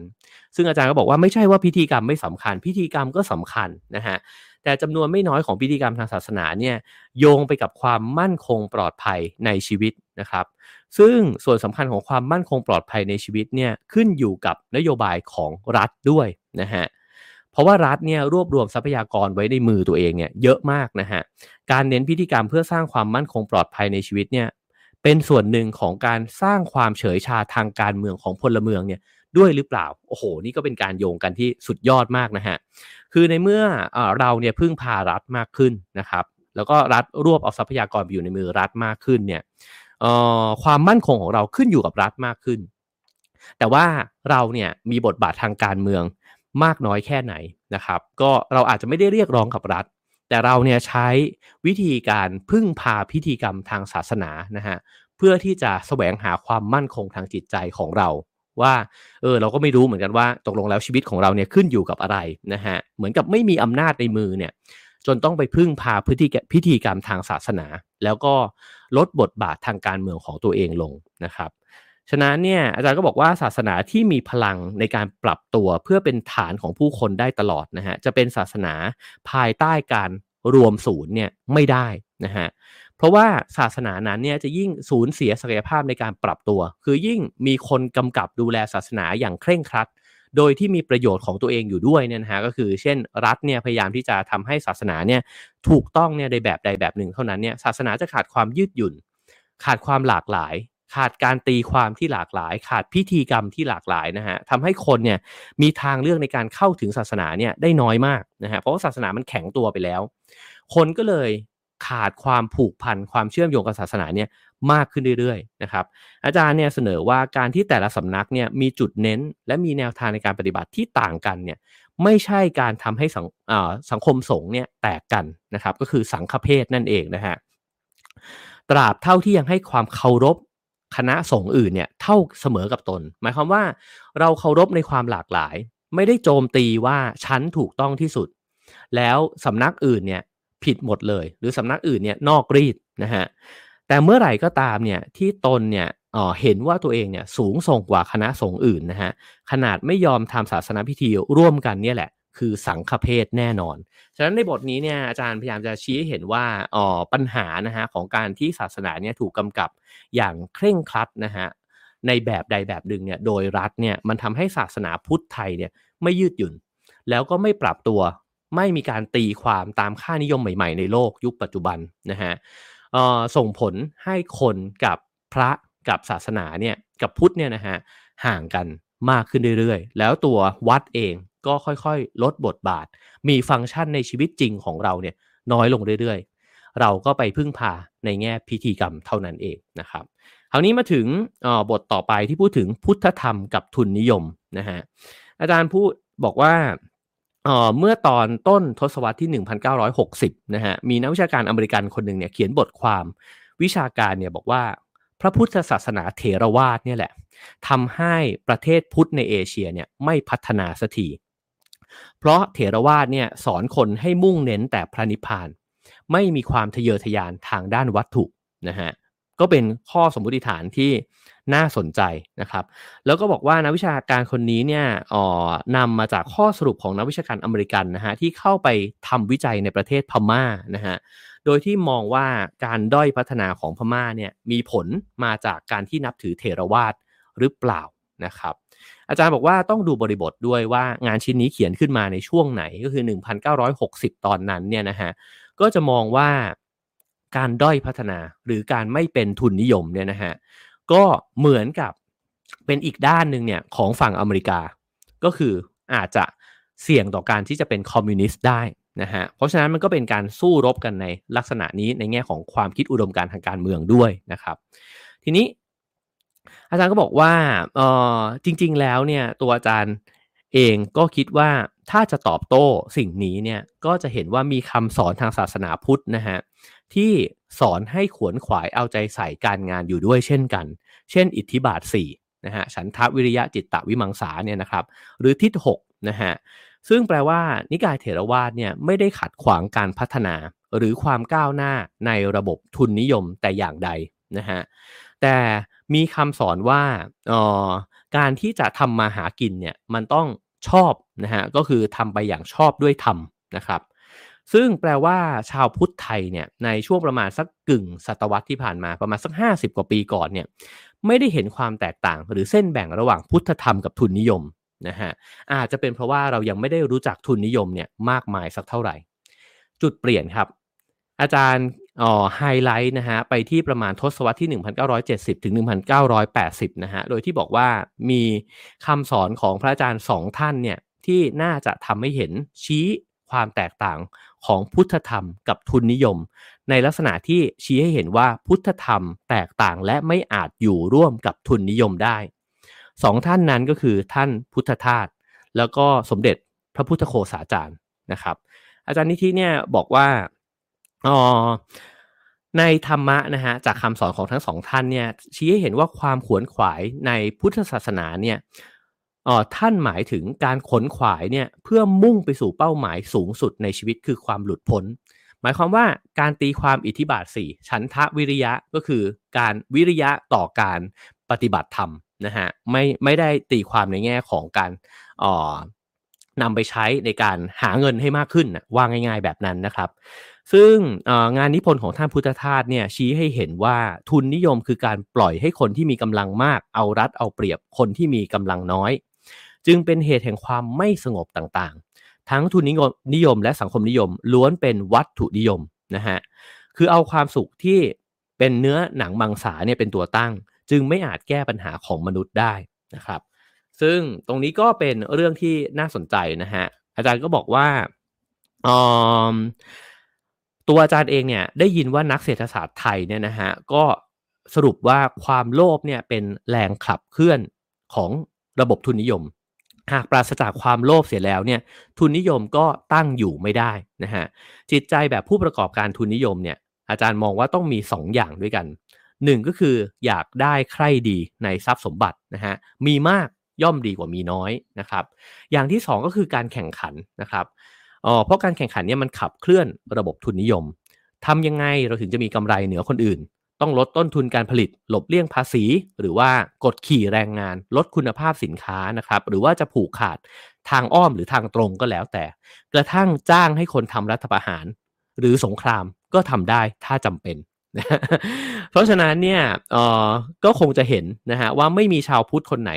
ที่เห็นว่าพระพุทธเจ้าเนี่ยทรงสอนให้คนแสวงหาความหลุดพ้นจากทุนนิยมแน่นะครับจากข้อสรุปนี้นะฮะก็ทำให้เห็นว่าคนไทยเกือบทุกคนเนี่ยก็ เข้าไปอยู่ในระบบทุนนิยมแล้ว ฉะนั้นเนี่ยมันต้องเกิดความสับสนแน่นอนว่า ตกลงชั้นเนี่ยทำงานอยู่ในระบบทุนนิยม แล้วชั้นเนี่ยยังสมาทานแนวทางของพุทธศาสนาเนี่ยได้อยู่หรือเปล่าต้องทำยังไงกันแน่นะครับ อาจารย์ก็มองว่าพื้นที่ที่ใช้ในการปรับตัวได้ดีที่สุดก็คือพิธีกรรมทางศาสนานั่นเองนะฮะเพราะว่าพิธีกรรมเนี่ยแสดงหลักธรรมคาสอนของศาสนาออกมาอย่างชัดเจน ไม่ใช่เรื่องของคนโง่ที่เข้าไม่ถึงหลักธรรมนะฮะจริงๆ เข้าใจหลักธรรมด้วย แต่ว่าก็ไปประกอบพิธีกรรม เพราะว่าพิธีกรรมเนี่ยในยุคปัจจุบันเนี่ยก็มีส่วนนะฮะในการที่ทำให้รู้สึกดีกับตัวเอง มีกำลังใจในการมาดำเนินชีวิตต่อ แล้วหลายพิธีกรรมก็บุ่งเน้นไปที่ความอยากรวยด้วยเช่นกัน ฉะนั้นพิธีกรรมของพุทธศาสนาในยุคปัจจุบัน จึงเป็นพื้นที่ที่เหมือนนำเอาสองสิ่งที่สับสนเนี่ยมารวมเข้าด้วยกันตรงกลาง หมายความว่าเราสามารถที่จะยึดถือนะฮะคำสอนของพระพุทธเจ้าเนี่ยไปพร้อมกับความอยากรวยเนี่ยได้พร้อม ๆกันนะครับ อาจารย์ก็บอกว่าเมื่อคนซื้อป้ายรวยรวยรวยเนี่ยไปให้เกจิ พระเกจิทั้งหลายเสกเนี่ยนะฮะเพื่อที่จะมาแขวนที่บ้านเนี่ยก็ต้องการตอบสนองจิตใจของตัวเองในระบบทุนนิยม ไปพร้อมๆกับการยกย่องอริยวิถีเนี่ยในการดำเนินชีวิตของพระภิกษุ ผู้มีความมักน้อยเป็นคุณธรรมสำคัญอยู่ด้วยนะฮะแต่ในชีวิตจริงของเราเนี่ยมันต้องมักมาก อันนี้อาจารย์ก็เหมือนกับเสียดสีเล็กๆนะฮะ คือมันก็เป็นเรื่องท้าทายนะครับ เพราะจริงๆมันก็ไม่ใช่จะพูดอย่างโลกโลกอะ่ะ มันไม่มีทางสุดโต่งไปในทางใดทางหนึ่งนะฮะ ไอ้ครั้นเราจะทำงานแล้วเราไม่มีสปิริตของการแข่งขัน หรือว่าความอยากได้ใครมีเลย มันก็อาจจะไม่มีแรง drive ในชีวิตนะฮะ แต่เราก็อยู่ในสังคมที่มีศาสนาที่ สอนเรามาให้ปล่อยวางเสียสละนะฮะสละวางหลุดพ้นแบบนี้นะครับ ฉะนั้นมันจึงต้องการพื้นที่ที่จะมาช่วยทำให้เราเนี่ยลดความสับสนลงนะฮะอาจารย์ก็บอกว่าชีวิตของคนในสังคมสมัยใหม่เนี่ยถูกรุมเร้าไปด้วยข้อเรียกร้องต่างๆ นานานะฮะวิธีที่เราจะเผชิญกับชีวิตแบบนี้ คือแยกส่วนชีวิตให้เป็นหลาย ๆ ห้องนะฮะเราเนี่ยสร้างชีวิตแบบนี้ขึ้นมาครับ เรามีห้องพระฮะที่เราเข้าไปสวดมนต์ไหว้พระ แล้วเราก็ออกมาเปิดคอม เปิด iPad ดูหุ้นได้นะครับ แล้วเราก็ไปวิปัสสนาบ้าง ในขณะเดียวกัน เราก็ออกไปแข่งขันในโลกของทุนนิยมนะฮะนี่ก็เป็นวิถีชีวิตในโลกยุคปัจจุบันของเราเราเราท่านท่านนะครับ แล้วก็บอกว่าโดยรวมแล้วเนี่ยเมื่อเอาห้องเหล่านี้มารวมเข้าด้วยกันนะฮะก็เป็นชีวิตที่ไม่ห่างไกลจากพระศาสนานักนะฮะแต่เป็นศาสนาที่เน้นหนักด้านพิธีกรรมมากกว่าหลักธรรม ในขณะที่ด้านหลักธรรมเนี่ยกลับโน้มเอียงไปหาทุนนิยมมากขึ้นนะฮะ ออแต่หลักธรรมทุนนิยมรุ่นรุ่นเนี่ยมันหยาบคายเกินไป จึงต้องลบคมมันลงด้วยพิธีกรรมทางศาสนานะฮะฉะนั้นพิธีกรรมในพุทธแบบไทยเนี่ยก็เลยเกิดขึ้นเพื่อรองรับศีลธรรมของทุนนิยมให้ง่ายขึ้นสำหรับคนไทยด้วยเหมือนกันนะฮะอืมคราวนี้จริงๆ ผมเตรียมไว้หลายบทมากเลยนะฮะ แต่ก็จะลองเล่าไปสักประมาณชั่วโมง 15 นาทีแล้วกันนะครับ มีอีกบทหนึ่งที่ผมคิดว่าอ๋อโอ้โห จริงๆ ชวนไปซื้อหามาอ่านกันนะครับ เพราะว่าจุใจมาก มีอาจารย์พูดถึงเรื่องวิชาศิลธรรมที่สอนกันในห้องเรียนนะครับ แล้วก็มีเรื่องของวัดและการบริจาคนะครับ ว่าการบริจาคเนี่ยมันสะท้อนอะไร จะลองดูว่า 2 บทนี้จะจบในเวลาหรือเปล่านะฮะโอเคครับ มาถึงเรื่องวิชาศิลธรรมนะฮะคำถามว่าเราควรสอนวิชาศิลธรรมเนี่ยในสถาบันการศึกษาหรือเปล่า อาจารย์ตอบว่าควรนะครับ แต่ต้องเข้าใจก่อนว่าศิลธรรมคืออะไร อาจารย์บอกว่าศีลธรรมในความหมายที่แท้จริงเนี่ยคือ เป็นความคิดความรู้สึกเนี่ยที่เกี่ยวกับคนอื่น สัตว์อื่นและสิ่งอื่นนะฮะเป็นความคิดที่ไม่เกี่ยวกับประโยชน์ส่วนตนนะฮะไม่ว่าประโยชน์ทางโลกหรือทางธรรมก็แล้วแต่นะครับฉะนั้นศีลธรรมในความหมายของอาจารย์เนี่ยคือแบบนี้ การไม่ฆ่าสัตว์ตัดชีวิตเนี่ยถ้าเกิดว่าเราเชื่อว่ามันทำให้เราอายุยืน นี่ไม่ใช่ศีลธรรม เพราะว่ามันเกี่ยวกับเราเท่านั้น นะฮะการฝึกใจตัวเองให้เป็นคนอ่อนโยนมีเมตตากรุณา เพื่อจะเป็นคนน่ารักขึ้น สิ่งนี้ไม่ใช่ศีลธรรมนะฮะแต่ถ้าเกิดว่าเราคิดว่าเราไม่อยากฆ่าสัตว์ตัดชีวิต เพราะมันก็มีชีวิตเหมือนเรามีความเจ็บปวดเหมือนเรา อันนี้เป็นศีลธรรมแล้วนะฮะการเมตตากรุณาต่อคนอื่น เพื่ออยากให้คนอื่นเนี่ยเขาไม่เป็นทุกข์อันนี้เป็นศีลธรรมนะฮะเส้นแบ่งอยู่ตรงนั้นครับอยู่ตรงที่ประโยชน์ตนหรือประโยชน์ท่านนะฮะ ฉะนั้นเนี่ยเมื่อมองศีลธรรมในลักษณะนี้เนี่ยศีลธรรมมันมีความหมายที่กว้างมาก ฉะนั้นในมุมมองของอาจารย์นะฮะก็เสนอว่ามันเป็นความคิดความรู้สึกเนี่ยที่ก่อให้เกิดพันธะทางสังคมต่อตัวเราเอง คือเวลาที่เราพูดถึงศีลธรรมเนี่ยแปลว่าเราเห็นแล้วว่าการกระทำของเรา มันไปกระทบคนอื่นนะครับ ฉะนั้นเนี่ยอ๋อถ้าเราเข้าใจสิ่งนี้นะฮะเราจำเป็นมากเลย ที่ศีลธรรมมันไม่สามารถที่จะต้องเรียนเนี่ยผ่านการท่องจำได้ มันต้องอาศัยการถกเถียง ต้องอาศัยการรับฟังความคิดที่แตกต่างนะครับ ว่าเอ๊ะคุณคิดกับเรื่องนี้ยังไง เพราะว่ามันเชื่อมโยงกับชีวิตอื่นนะฮะการเรียนรู้เรื่องศีลธรรมที่เหมาะสมจึงเกิดขึ้นได้ในบรรยากาศที่มีเสรีภาพเท่านั้น โอ้โหนิคมมากนะฮะคือถ้าไม่มีเสรีภาพซะแล้ว มันเป็นการบังคับคนให้มีศีลธรรม ในแบบที่ใครบางคนคิดเท่านั้นเอง นะฮะเช่นศีลธรรมคือการที่มีความกตัญญูกะตะเวทีนะฮะเออก็ท่องจำมาได้ครับ แต่เวลาที่เราลองยกเคสจริงขึ้นมาเอ๊ะถ้าพ่อทำร้ายเราล่ะ เราจะมีศีลธรรมยังไงต่อไปดี อะไรแบบนี้นะฮะคือผมว่าสิ่งเหล่านี้เนี่ยเออมันจะทำให้เหลี่ยมมุมของศีลธรรมเนี่ยมันมันมีความกว้างขวางความหลากหลายขึ้นอีกมากเลย ถ้ามันใช้การ สอนเนี่ยโดยการที่มีการช่วยกันคิด แล้วก็ถกเถียงกันในแบบที่มีเสรีภาพนะฮะฉะนั้นเนี่ยอาจารย์ก็บอกว่าจริง ๆ วิชาศิลธรรมไม่ควรอยู่อย่างโดดๆลอยๆฮะมันควรจะผูกโยงเนี่ยเข้ากับวิชาอื่นด้วยนะฮะเช่นคุณสอนเคมีเนี่ยการที่รู้ว่าเคมีเนี่ยคือวิชาอะไรก็สำคัญ แต่จริง ๆ มันมีศีลธรรมอยู่ในเคมีด้วยนะฮะนั่นคือเคมีเนี่ย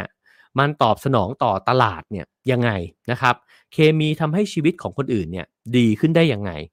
พอโตมาอีกหน่อยก็อาจจะรู้ว่าเคมีในโลกยุคปัจจุบันเนี่ยถูกนำเอาไปใช้กับการเอาเปรียบคนอื่นยังไง แล้วความไม่มีศีลธรรมในธุรกิจขนาดใหญ่ที่ทำเรื่องเคมีเนี่ยมันมียังไงบ้าง องค์นี้ชอบมากชอบมากเลยนะฮะ เพราะฉะนั้นเนี่ยจะเรียนเคมีฟิสิกส์ชีวะเนี่ยถ้าเรียนศีลธรรมไป มันจะ บวกรวมเข้าไปด้วยว่าตกลงเราจะใช้วิชาความรู้ที่เราร่ำเรียนมาเนี่ยไปเพื่ออะไร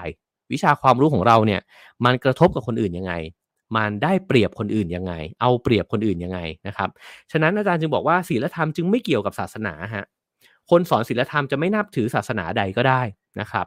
แล้วก็เป็นความเข้าใจผิดของผู้จัดการการศึกษาในเมืองไทยเนี่ยที่มองว่าอ๋อ ไปดูเบาศีลธรรม แล้วก็เข้าใจผิดว่าศีลธรรมเนี่ยมีได้เฉพาะในศาสนาเท่านั้นนะฮะฉะนั้นเนี่ยถ้าเรามองแบบนี้แปลว่า คนเราสามารถมีศีลธรรม โดยที่ไม่มีศาสนาก็ได้ ถ้าเราได้มีโอกาสคิดทบทวนนะฮะถึงสิ่งเหล่านี้เนี่ยบ่อยๆนะครับ อาจารย์มองว่าศาสนาเนี่ยถึงแก่นแกนแล้วเนี่ยมันคือการที่ทำให้มนุษย์เนี่ยรู้จักตนเอง นี่คือส่วนลึกที่สุดของทุกศาสนานะฮะเออโดยที่ยกตัวอย่างนะฮะบอกว่าหญิงไม้ชาวมุสลิมในภาคใต้เนี่ยก็เออพูดเบื้องหน้าความตายของสามีนะฮะจากเหตุการไม่สงบเนี่ยว่า แล้วแต่พระประสงค์ของพระผู้เป็นเจ้า นั่นแปลว่าเธอเนี่ยซึมซาบอย่างมากนะฮะกับการที่ตนเองเนี่ยเป็นสิ่งสร้างของพระเจ้า แล้วก็เล็กจนเกินกว่าที่จะยึดมั่นถือมั่นในความเป็นตัวเอง เล็กเกินกว่าที่จะยึดเอาความปรารถนาของตัวเองเนี่ยเป็นศูนย์กลางจักรวาล ด้วยความเข้าใจนี้ นี่คือความเข้าใจทั้งในแง่มุมของศาสนา และแง่มุมของความเข้าใจตัวเองนะฮะก็ทำให้เธอสามารถปล่อยวางความเศร้าโศกและเครียดแค้นในใจเนี่ยลงได้ ก่อนที่มันจะทำให้ตัวเธอเนี่ยเสียสตินะครับ อาจารย์บอกว่าสิ่งนี้เนี่ยอาจารย์เรียกว่าความรู้แจ้ง นั่นก็คือการรู้ เสียจนกำหนดบุคลิกบุคลิกภาพของตัวผู้รู้เองเนี่ยได้นะฮะฉะนั้นเนี่ยในโลกยุคปัจจุบันเนี่ยเราอาจจะสามารถบรรลุนะฮะไอ้เจ้าการเข้าใจจนกระทั่งกำหนดบุคลิก แล้วก็พฤติกรรมของตัวเองได้ ผ่านความรู้อื่นก็ได้ เช่นสังคมศาสตร์ อาจารย์บอกว่าผู้หญิงคนนี้เนี่ยอาจจะดูแลความทุกข์ของตัวเองเนี่ยได้ดีขึ้น ผ่านศาสตร์ทางสังคมศาสตร์ได้ด้วยเช่นกัน เช่นเข้าใจประวัติศาสตร์ ว่าความขัดแย้งในจังหวัดภาคใต้ของเมืองไทยเนี่ยเกิดขึ้นจากอะไรบ้างนะฮะเมื่อมีความรู้แบบนี้เนี่ยบางคนเนี่ยก็วางความคาดหวังของตัวเองนะฮะหรือว่าเข้าใจเมื่อเข้าใจเนี่ยก็ลดทอนความทุกข์ในจิตใจของตัวเองเนี่ยได้ด้วยเช่นกัน ฉะนั้นเนี่ยสิ่งเหล่านี้นะฮะมันเปิดมุมมองในเรื่องของ การเรียนรู้ 2สส่วนนะฮะ ส่วนที่ 1 ก็คือศีลธรรม ส่วนที่ 2 ก็คือ การดูแลความทุกข์ในจิตใจตัวเอง หลายคนจะบอกว่าการดูแลความทุกข์ในจิตใจของตัวเองเนี่ยเป็นหน้าที่ศาสนา แต่อาจารย์นิธิเนี่ยบอกว่าจริง ๆ แล้วความรู้ในเรื่องอื่นๆ ก็สามารถทำให้เราเข้าใจตัวเองเนี่ยได้ด้วยเช่นกันนะครับ ฉะนั้นเนี่ยอาจารย์ก็พูดต่อนะฮะบอกว่า ในส่วนนี้เนี่ยของศาสนานะฮะผมคิดว่าทุกคนควรมีโอกาสได้เรียน ไม่ใช่ในหลักสูตร แต่หากคือการเรียนรู้จากชีวิตจริง หมายความว่าอาจารย์พูดถึงนิยามของคำว่านิสิตนะฮะนิสิตเนี่ยแปลว่าผู้ที่เข้ามานั่งใกล้ เขาบอกว่าลองมองดูว่าเราเคยเรียนรู้จากความทุกข์ของคนอื่นหรือเปล่า เวลาที่พ่อแม่เป็นทุกข์ แล้วได้คุยกับท่านนานๆเนี่ยเราได้เรียนรู้นะฮะว่าคนเป็นทุกข์เนี่ยรู้สึกยังไง คลี่คลายจากความทุกข์นั้นยังไง เราสามารถเรียนรู้สิ่งเหล่านี้เนี่ยจากความทุกข์ของเพื่อนๆ ก็ได้ด้วยเช่นกันนะครับ สิ่งนี้เป็นสิ่งที่สำคัญ เพราะว่าสถาบันทางการศึกษาเนี่ยกลับไม่เปิดโอกาสให้นักเรียนนะฮะนิสิตนักศึกษาทั้งหลายเนี่ยเรียนรู้จากความทุกข์จากชีวิตจริง มักจะเอาตำราเนี่ยมาทุ่มใส่ นะครับแล้วก็บอกว่าคำสอนของศาสนากล่าวไว้แบบนี้แบบนี้แบบนี้นะฮะทุกสมุทัยนิโรธมรรคนะฮะแต่ไม่รู้เลยครับไม่มีประสบการณ์จากการใช้ชีวิตเนี่ยเข้าไปเรียนรู้เลย นอกจากนั้นเนี่ยยังดึงเวลานะฮะนอกจากไม่ให้โอกาสไม่มีในหลักสูตร แล้วก็ไม่มีแรงกระตุ้นให้ไปเรียนรู้ด้วยตัวเองแล้วเนี่ยยังเอาเวลาที่จะเรียนรู้จากประสบการณ์ในชีวิตจริงเนี่ยออกไปจากชีวิตของพวกเขาด้วย ก็คือถมเวลาทั้งหมดในชีวิตเนี่ยไปกับการเรียนในเชิงวิชาการทำให้นักศึกษาเองเนี่ยไม่มีโอกาสเลยครับ ที่จะมานั่งทบทวนความทุกข์ของตัวเองและเพื่อนๆ ไม่มีโอกาสที่จะไปเรียนรู้ทุกสุขของผู้คนในสังคมนะครับ แล้วมาถึงตรงนี้เนี่ยก็ทำให้เรางงฮะว่าตกลงศีลธรรมมันคืออะไร ตกลงแล้วเนี่ยฉันจะทำความเข้าใจตัวเองเนี่ยได้อย่างไงนะฮะ สรุปก็คือว่าอาจารย์เห็นด้วยกับการสอนศีลธรรมในสถาบันการศึกษา แต่ควรจะสอนในแบบที่ไม่ใช่ท่องจำและไม่ใช่เป็นศาสนาเท่านั้นนะฮะแล้วก็เออไม่จำเป็นอาจจะไม่จำเป็นต้องมีหลักสูตรด้วยซ้ำนะครับ แต่สามารถที่จะทำให้คนเนี่ยเรียนรู้จากประสบการณ์ของตัวเองและผู้อื่นได้ แล้วก็นับถือตัวเองและผู้อื่นเนี่ยได้ด้วยนะครับคราวนี้มาถึงอีกบทหนึ่งนะฮะก็คือบท ที่เขียนเรื่องเกี่ยวกับวัดและการบริจาคนะฮะผมจะลองขมวดรวบมาให้นะฮะอาจารย์อ้างถึงตัวเลขนะครับของการบริจาคของคนไทยนะฮะต่อองค์กร UNHCR ซึ่งก็เป็นองค์กรที่ช่วยเหลือผู้อพยพจากภัยนานาชนิดนะฮะเข้ามาพึ่งพิงในประเทศเนี่ยนะครับบอกว่าเป็นตัวเลขที่อาจารย์เซอร์ไพรส์เพราะคนไทยเนี่ยบริจาคให้กับ UNHCR เนี่ยเยอะเลยทีเดียวนะฮะแต่เมื่อไปเทียบ ซึ่งเอ่อก็คือตัวเลขในปี 2012 เนี่ย 118 ล้านบาทนะฮะ แต่ถ้าเทียบกับตัวเลขที่บริจาคให้วัดก็ยังถือว่าน้อยมาก เพราะว่าในวัดเนี่ยมีตัวเลขบริจาค3แสนล้านบาท แต่นั่นยังไม่นับรวมกับการที่มีเงินที่ไม่ปรากฏในบัญชีของวัดอีกนะฮะ ไปอยู่ที่หลวงพ่อหลวงพี่กรรมการวัดทั้งหลายนะครับ หรือการบริจาคที่ไปลงกับการถวายสิ่งของนะครับ แล้วก็การตักบาตร แล้วก็การถวายเวลามาช่วยวัดนะฮะอาจารย์บอกว่าถ้าลองตีคร่าวๆรวมๆเนี่ยคิดว่าในแต่ละปีนะฮะน่าจะถึง 1 ล้านล้านบาทที่คนไทยเนี่ยบริจาคให้กับองค์การทางศาสนานะครับอาจารย์อ้างถึงงานวิจัยอีกชิ้นหนึ่งนะฮะของผู้ช่วยศาสตราจารย์ ดร อมรรัตน์อภินันมหากุลนะนะครับที่พูดถึง เรื่องของการบริจาคของคนไทยนะครับเขาบอกว่า 91%ของคนไทยที่บริจาคเงินให้กับวัด และก็กิจกรรมสาธารณกุศลเนี่ยกระทำไปด้วยความเชื่อทางศาสนา พูดง่าย ๆ คือว่าบริจาคไปเนี่ยเพราะว่าเชื่อว่าได้ทำบุญนะครับ ซึ่งบุญไม่ได้หมายความว่าต้องทำกับวัดเท่านั้น แต่การที่เราเอ่อไปช่วยเหลือเด็กพิการนะครับผู้สูงวัยที่อาจจะไม่มีคนดูแลนะครับ สิ่งต่างๆ เหล่านี้เนี่ยเราก็เชื่อเหมือนกันว่าเรากำลังทำบุญอยู่นะครับ อออีกตัวเลขหนึ่งที่น่าสนใจคือคนที่ไปทำงานด้านจิตอาสาเนี่ยเกือบครึ่งหนึ่งนะฮะให้เหตุผลว่าอยากจะมาทำให้ชีวิตคนอื่นเนี่ยดีขึ้น แล้วก็สังคมดีขึ้นนะครับ ซึ่งสิ่งเหล่านี้เนี่ยก็ได้แรงบันดาลใจมาจากศาสนาด้วยเช่นกัน ซึ่งก็คล้ายๆกับการทำบุญเนี่ยด้วยเช่นกันนะฮะเพราะฉะนั้นเนี่ยการทำบุญก็มีผลมากนะฮะ ต่อการบริจาคหรือว่าการทำดีเนี่ยนะฮะเพื่อสาธารณะของคนไทยนะครับคราวนี้ในสหรัฐนะฮะมีอีกตัวเลขหนึ่งที่น่าสนใจ นั่นคือคนจนเนี่ยบริจาคเงินมากกว่าคนรวยเกือบเท่าตัว แล้วก็มีการไปทำวิจัย ผลวิจัยเนี่ยออกมาบอกว่า คนเราเนี่ยถ้าได้รับรู้เรื่องของคนที่ยากลำบาก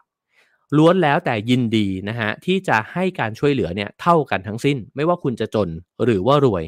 แต่ตัวเลขมันออกมาแบบนั้น เพราะว่าคนรวยเนี่ยไม่มีโอกาสได้สัมผัสความทุกข์ยากของคนจน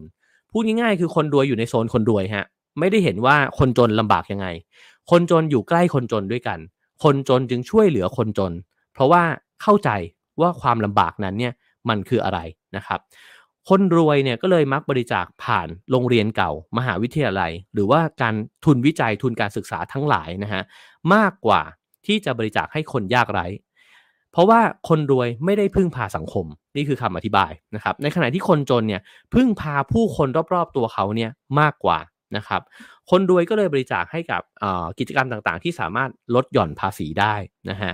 ฉะนั้นเนี่ยเขาบอกว่าคนที่มีเครือข่ายสัมพันธ์ที่กว้างกว่าเนี่ยมีสำนึกในการทำการกุศลเนี่ยมากกว่าหมายความว่าถ้าเรามีชีวิตที่แคบนะฮะเราก็อาจจะมีความรู้สึกว่าไม่ได้อยากช่วยเหลือคนอื่น ในแง่การบริจาคเนี่ยมากขนาดนั้น ในนี้อาจารย์เล่าต่อไปนะฮะบอกว่าการบริจาคเงินให้วัดเนี่ยในเมืองไทยเนี่ยมันยังมีเรื่องของการฟอกเงินด้วย คือให้เงินวัดไป แล้วก็สร้างสิ่งก่อสร้างขึ้นมานะครับ ได้ฟอกเงินแล้วก็ได้ชี้แจงตัวเลขนะครับ แล้วก็ได้ความโปร่งใสกลับคืนไปเป็นของแถมนะฮะสิ่งเหล่านี้เนี่ยเขาบอกว่ามันก็เลยเป็นการทำบุญเนี่ยในลักษณะของคนยุคปัจจุบัน นั่นก็คือทำบุญเนี่ยด้วยทัศนคติของการแลกเปลี่ยนเนี่ย เป็นจำนวนมากนะฮะคือเราเอาเงินให้วัด เราก็มีความประสงค์นะฮะว่าเออเราจะได้รวยขึ้นนะฮะงานจะได้ผ่านนะครับการสอบสัมภาษณ์มันจะได้ได้รับการยอมรับแบบนั้นนะฮะเขาบอกว่าเราก็ทำบุญไปเนี่ยเพื่อแลกกับพระเครื่องวัตถุมงคล แลกกับคำอวยพรจากหลวงพ่อนะฮะแลกกับน้ำมนต์แลกกับชื่อเสียงเกียรติยศนะครับ สิ่งเหล่านี้เนี่ยมันเป็นการแลกเปลี่ยนในตลาด แล้วมันก็เป็นการทำบุญที่นำไปสู่ ความคิดที่เป็นเหตุเป็นผลเนี่ยมากขึ้น เราสนใจครับว่าบุญที่ทำไปมันคุ้มทุนหรือเปล่านะฮะไอการแลกเปลี่ยนแบบนี้เนี่ยทำให้วัดเองก็ต้องมีการโฆษณาตัวเอง เพิ่มมากขึ้นเรื่อยๆ ว่าของรางเเครื่องรางของขลังของตัวเองเนี่ยมันเจ๋งนะครับ แล้วก็ทำให้เออ เหมือนกับเป็นการแข่งขันน่ะนะในตลาดที่มันมีเงินอยู่จำกัดเนี่ย ก็ต้องแข่งกับองค์กรที่เขาทำประโยชน์ได้จริงอะและเห็นผล เขาบอกว่าหลายคนก็เลยไปบริจาคให้กับสภากาชาติดีกว่า เพราะเห็นว่าเห็นผลจริง ๆนะครับ ฉะนั้นวัดเองก็ต้องโฆษณาตัวเองเนี่ยให้มากขึ้นเนี่ยด้วยเช่นกัน ตรงนี้เป็นความเปลี่ยนแปลงที่สำคัญ เพราะว่าสำนึกของการทำบุญของคนในยุคปัจจุบันเนี่ย เปลี่ยนไปแล้ว ไม่ได้คิดว่าโลกหน้านะฮะชาติหน้าเนี่ยจะได้อ่อมีผลดีนะครับ แต่ต้องการเห็นผลในชาตินี้นะครับฉะนั้นเนี่ยองค์กรที่ไปทำประโยชน์แล้วเห็นเห็นน่ะนะฮะเห็นว่าคนได้รับการศึกษา คนพิการได้รับการช่วยเหลือนะฮะเหล่านี้เนี่ยก็จะอ๋อเป็นคู่แข่งของวัดอะ ว่าง่ายๆนะครับ วัดเนี่ยเคยทำหน้าที่สำคัญอันหนึ่งก็คือเป็นองค์กรในการกระจายไรายได้ เดี๋ยวนี้บทบาทนี้วัดไม่ได้ทำแล้วนะฮะหายไปเยอะมากแล้วนะครับ วัดได้เงินมาเนี่ยก็ไม่ได้มีการกระจายออกไปสู่ชุมชนตรงนั้นนะฮะเงินของคนที่จะทำบุญต่อไปเนี่ยก็เลยต้องอาศัยความเชื่อมั่นในหลวงพ่อเนี่ยมากๆนะฮะถ้าไม่เชื่อมั่นก็ไม่รู้ว่าจะบริจาคเนี่ยไปทำไมอาจารย์ก็เลยเเหมือนกับ ลองพยากรณ์แนวโน้มนะฮะ โดยที่บอกว่าถ้าเป็นแบบนี้ในอนาคตเนี่ย คนไทยจะยังทำบุญอยู่ แต่จะทำบุญโดยที่ไม่ผ่านวัดอีกต่อไปแล้ว เพราะสังคมไทยได้เปลี่ยนไปแล้วนะฮะ ต้องการกระจายรายได้เนี่ยไปสู่จุดใหม่ ๆ แล้วในเมื่อวัดไม่สามารถกระจายรายได้ให้ได้ ตัวคนที่บริจาคจะเลือกบริจาคนะฮะอ๋อฉะนั้นเนี่ยวัดจะต้องมีคำตอบว่าทำอะไรได้บ้างในสังคมที่มีผู้ผู้ป่วยโรคเอส บางวัดเนี่ยทำใช่ไหมฮะแล้วก็ตัวองค์กรปกครองคณะสงฆ์เองก็ต้องคิดเหมือนกัน ว่ามีหน้าที่ที่ชัดเจนเนี่ยให้กับวัดหรือเปล่านะครับเพราะวัดแต่ละวัดที่ทำอยู่ตอนนี้ก็คือทำไปตามไอเดียของตัวเอง วัดทำอะไรได้บ้าง มีฟังก์ชันอะไรได้บ้าง ในสังคมที่มีความเหลื่อมล้ำสูงขนาดนี้นะฮะหรือวัดเนี่ยแยกขาดจากชีวิตของผู้คนไปแล้วเหมือนที่เล่ามาทั้งหมดที่เล่ามาเนี่ยนะฮะซึ่งอาจารย์นิธิก็บอกว่า ถ้ามันเป็นแบบนั้นอีกต่อไปมันก็เหมือนกับที่เราจะได้เห็นการยุบโรงเรียนนั่นแหละ เมื่อโรงเรียนเนี่ยไม่มีคนไปเรียนก็ต้องยุบนะฮะแล้วก็ไม่สามารถที่จะทำหน้าที่ได้ดีแล้วเนี่ยก็จะไม่มีโรงเรียน อีกหน่อยเราจะเห็นการยุบวัดมากขึ้นเรื่อยๆ เพราะว่าวัดจะถูกทิ้งเป็นวัดร้าง ไม่เชื่อมโยงกับชีวิตของผู้คน แล้วก็คนก็ไม่สนับสนุนวัดนะฮะเพราะวัดเนี่ยไม่มีฟังก์ชันอะไรในสังคมเนี่ยอีกต่อไปแล้วนะครับ โอเค ผมจะขออนุญาตใช้เวลาอีก 5 นาทีนะฮะในการเล่าบทปิดท้าย เพราะคิดว่าน่าจะทำให้เราได้ครบถ้วนไม่ครบหรอกนะฮะ แต่ครบมันต้องไปซื้ออ่านนะครับ แต่ว่าอาจจะเห็นประเด็นนะฮะที่ที่มันกลมขึ้นนะครับว่านำไปสู่อะไรนะฮะมาถึงบทที่เป็นปาฐกถานะครับ บรรยายบทบรรยายสาธารณะเนี่ยของอาจารย์ ในเรื่องศาสนากับรัฐธรรมนูญ ฉบับวัฒนธรรมไทยนะครับ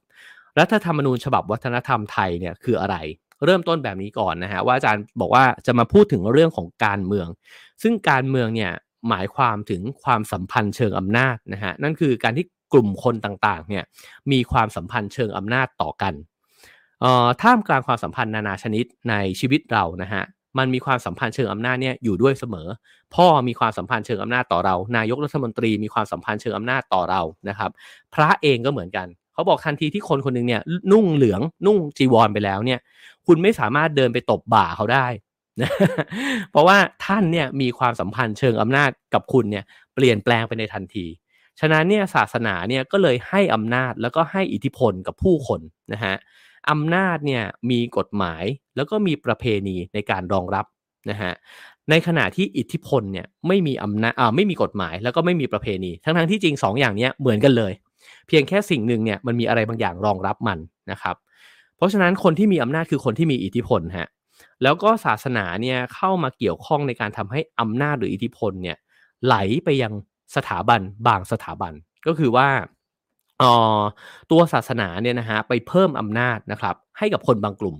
แล้วก็ไปริดรอนอำนาจคนบางกลุ่มด้วยเช่นกันนะครับอันที่หนึ่งเลยก็คือผ่านนักบวชนะฮะเขาบอกว่าตั้งแต่สมัยอดีตมาจนถึงปัจจุบันเนี่ยนักบวชที่เป็นพระภิกษุในไทยเนี่ยเยอะมากนะฮะเพราะฉะนั้นยังไม่ต้องไปพูดถึงอะไรอย่างอื่นเลยในแง่วัฒนธรรมนะฮะพูดถึงจำนวนก่อน ตัวจำนวนเองเนี่ยก็ทำให้เห็นแล้วว่าองค์กรทางศาสนา แล้วก็ตัวพระแล้วก็นักบวชเนี่ยมีอำนาจมากขนาดไหนนะครับ ฉะนั้นเนี่ยเอ่อเมื่อนักบวชเนี่ยไปสัมพันธ์นะฮะมีความสัมพันธ์เชิงอำนาจเนี่ยกับรัฐด้วยเนี่ยก็ทำให้ตัวนักบวชเองไม่อยากไปมีปัญหาฮะกับตัวสถาบันทางสังคมนะฮะที่มีอำนาจต่อพวกเขาด้วยเช่นกันนะครับ อีกอันหนึ่งก็คือว่าคนไทยก็มีความนับถือนักบวชเนี่ยสูงมากนะฮะจริงๆเราไม่รู้เลยครับว่าคนคนนั้นเนี่ยเป็นคนดีหรือไม่ดี พระรูปนั้นดีหรือไม่ดี แต่พอออนุ่งจีวรเราก็ไหว้แล้วใช่ไหมฮะอันนี้ก็เป็นความสัมพันธ์อำนาจทางอำนาจเชิงวัฒนธรรมนะฮะอันที่สามก็คือว่าตัวคำสอนของศาสนาพุทธในไทยนะครับ ก็ มอบอำนาจให้กับพระเนี่ยอย่างมากด้วยเช่นกันนะครับ ฉะนั้นเนี่ยเขาบอกว่าให้สังเกตว่าพุทธศาสนาในประเทศไทยเนี่ยหรือคริสต์ในยุคกลางในยุโรปก็ตามนะฮะก็มักจะตีความคำสอนต่างๆ นานาเนี่ยให้สอดคล้องกับสภาวะของอำนาจในสมัยนั้นนะฮะคือคำสอนเนี่ยมันเป็นกลางๆอะ่ะแล้วมันก็อยู่ที่ว่าแต่ละคนอะตีความยังไง แต่เมื่อมีองค์กรเนี่ยที่สามารถตีความแล้วบอกว่าแบบนี้เท่านั้นเนี่ยที่ถูกนะฮะก็น่าตั้งคำถามว่าการตีความนั้นเนี่ย มันเอื้อที่จะสนับสนุนอำนาจแบบไหนนะฮะเช่นถ้าตีความว่าเออเราไม่ควรจะกระด้ากระเดื่องอะไรเงี้ยนะก็แปลว่า เออ มันก็อาจจะเออเป็นฝ่ายที่มีอำนาจอยู่เป็นฝ่ายรัฐนะฮะที่จะได้ประโยชน์มากกว่าการตีความว่าพุทธศาสนาเนี่ยสอนว่าทุกคนเนี่ยมีความเสมอภาคเท่าเทียมกัน ทุกเสียงมีสิทธิ์ ในการที่จะพูดหรือว่าทุกคนเนี่ยมีความเป็นพุทธะในตัวเอง นี่ก็สามารถตีความได้อีกแบบหนึ่งถูกไหมฮะว่า เรามีสิทธิ์ที่จะออมีเกียรตินะฮะแล้วก็ความคิดของเราเนี่ยก็สามารถที่จะได้รับการยอมรับเนี่ยอย่างเท่าเทียมกัน ซึ่งจริงๆเนี่ยอาจารย์นิธิก็บอกว่าพุทธศาสนาเนี่ยเป็นเป็นศาสนาที่สนับสนุนความเสมอภาคเนี่ยมาตั้งแต่ต้นเพราะพระพุทธเจ้าเนี่ยสอนว่าพระพุทธมนุษย์ทุกคนเนี่ยมีศักยภาพในการที่จะบรรลุพระนิพพานเนี่ยเท่ากัน นะฮะฉะนั้นเนี่ยอย่างในยุโรปเนี่ยพอมีการเสนอใหม่ ตีความใหม่เนี่ยว่าพระเจ้าเนี่ยสร้างมนุษย์ให้เท่าเทียมกัน คราวนี้ระเบิดเลยฮะก็คือแปลว่าพระเนี่ยถูกลดอำนาจทันที เพราะฉะนั้นตรงนี้เนี่ยผมว่าตัวอย่างที่อาจารย์ยกมาเนี่ยมันทำให้เห็นว่าคำสอนที่เราเข้าใจมันผ่านการตีความผ่านองค์กรทางศาสนา นะครับแล้วก็การตีความในลักษณะนั้นเนี่ยมันพร้อมที่จะถูกตั้งคำถามนะครับในระหว่างที่มันแข็งแรงอยู่มากๆเนี่ยก็อาจจะไม่มีคำถามที่ดังนะฮะแต่พอคำถามมันดังขึ้นเรื่อยๆยุคสมัยมันเปลี่ยนแปลงเนี่ยมันจะก็จะกระทบกับโครงสร้างอำนาจเนี่ยทันทีนะฮะนั่นจึงเป็นเหตุผลที่รัฐกับศาสนาเนี่ยมันถูกผูกโยงเนี่ยไว้ด้วยกันนะฮะฉะนั้นเนี่ยอาจารย์ก็บอกว่าพุทธศาสนาไทยเนี่ย เราเนี่ยเลือกเน้นตีความนะฮะให้มันเข้ากับวัฒนธรรมและอำนาจทางการเมืองในประเทศไทยไปด้วยนะครับประการที่4นะฮะบอกว่าศาสนาในสังคมโบราณทุกแห่งเนี่ยเป็นผู้คุมการศึกษา นั่นก็คืออสมาชิกในสังคมจะอยู่ด้วยกันอย่างสอดคล้องกลมเกลียวนะก็คือไม่กระด้างกระเดื่องเนี่ยเพราะอะไร เพราะว่าถูกสอนมาผ่านศาสนาในแบบเดียวกันนะฮะแต่ในยุคปัจจุบันนี้เนี่ยก็อาจจะยากขึ้นนะครับ เพราะว่า เราเนี่ยปลูกฝังคำสอนเนี่ยผ่านโรงเรียนผ่านระบบการศึกษาแทนแล้วนะครับ ซึ่งตรงนี้เนี่ยก็ทำให้อิทธิพลของพระเนี่ยหายไปเยอะเลยทีเดียวนะฮะอย่างที่5นะครับก็คือเครื่องมือสำคัญที่จะไปเกี่ยวพันกับอำนาจหรือความสัมพันธ์เชิงอำนาจเนี่ยก็คือศาสนาเนี่ยกลายไปเป็นอัตลักษณ์ ตรงนี้นี่ผมชอบประเด็นนี้นะฮะคืออาจารย์บอกว่า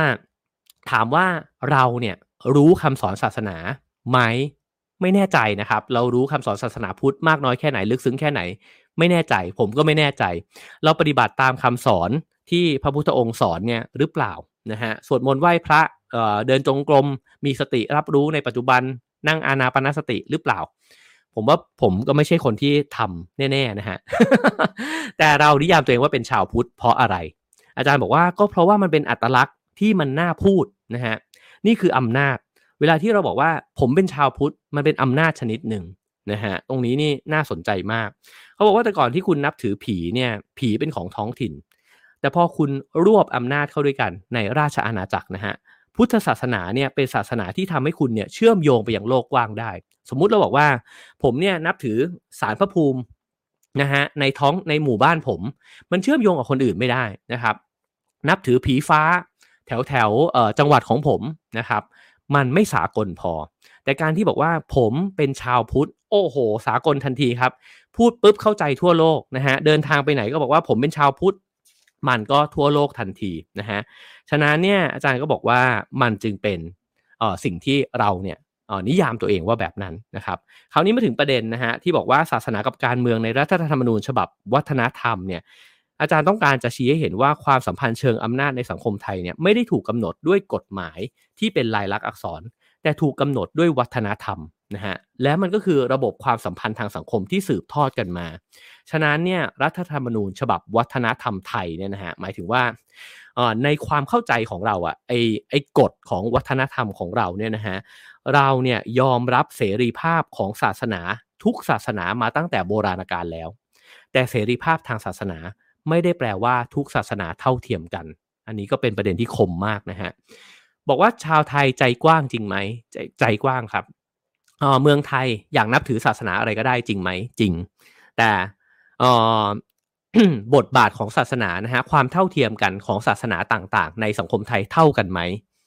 ผมว่าในนี้ก็ตอบชัดนะฮะบอกว่าไม่เท่า เพราะพุทธเนี่ยเหนือกว่าทุกทุกศาสนา นะฮะอาจารย์บอกว่าความเสมอภาคทางศาสนาเนี่ยไม่มีในสังในสังคมไทย เช่น เรื่องวันหยุดทางศาสนาก็ชัดเจนแล้วนะฮะว่าวันหยุดทางศาสนาพุทธเนี่ยถูกกำหนดให้เป็นวันหยุดของรัฐนะฮะเราหยุดหมดเลยนะครับ มาคาบูชาวิสาขะอาสาฬหะนะครับ แต่เราเไม่ได้มีการระบุนะฮะว่าให้หยุดวันคริสต์มาสนะฮะวัน วันอีสเตอร์ วันต่างๆ นานาของศาสนาอื่น ๆ ด้วยเนี่ยนะครับ เพราะฉะนั้นเนี่ยออถามว่าในวันสำคัญของศาสนาในศาสนาอื่น ผู้คนก็อยากจะไปประกอบพิธีกรรมของศาสนาเขาด้วยเช่นกันนะฮะแต่ศาสนาพุทธเนี่ยก็คนพุทธเนี่ยก็ได้รับการเอื้อประโยชน์เนี่ยให้นะครับ แล้วก็แน่นอนว่าวันหยุดก็ย่อมมีความสำคัญเนี่ยในใจเราด้วยนะฮะฉะนั้นเนี่ยอาจารย์ก็บอกว่า แต่จริงๆเนี่ยศาสนาพุทธมันก็เปลี่ยนแปลงไปตามยุคยุคสมัยนะฮะอาจารย์ศรีศักดิ์วลิโพดมเนี่ยเคยบอกว่า พุทธในสมัยยุคอยุธยาตอนต้น สุขโขทัยแล้วก็เชียงใหม่เนี่ยจริง ๆ เวลาเดินเข้าไปในวัดเนี่ยสิ่งที่เน้นมากที่สุดคือพระสถูปแล้วก็พระเจดีย์เขาจะไปไหว้พระเจดีย์กันก่อน แต่พอมาถึงอยุธยาตอนกลางและปลายเนี่ยถึงจะเปลี่ยนมาเป็นองค์พระประธานพระพุทธรูปนะฮะมาจนถึงทุกวันนี้เนี่ยอาจารย์บอกว่าเราเดินเข้าวัดเราแทบไม่สนใจเจดีย์ด้วยซ้ำ แล้วเรารู้ไหมว่าจริง ๆ แล้วเนี่ยแต่คนแต่ก่อนเนี่ยเขาไหว้เจดีย์กันก่อนนะครับ ฉะนั้นพุทธเนี่ยมันเปลี่ยนไปเรื่อยๆนะครับ แต่ว่าอ๋อ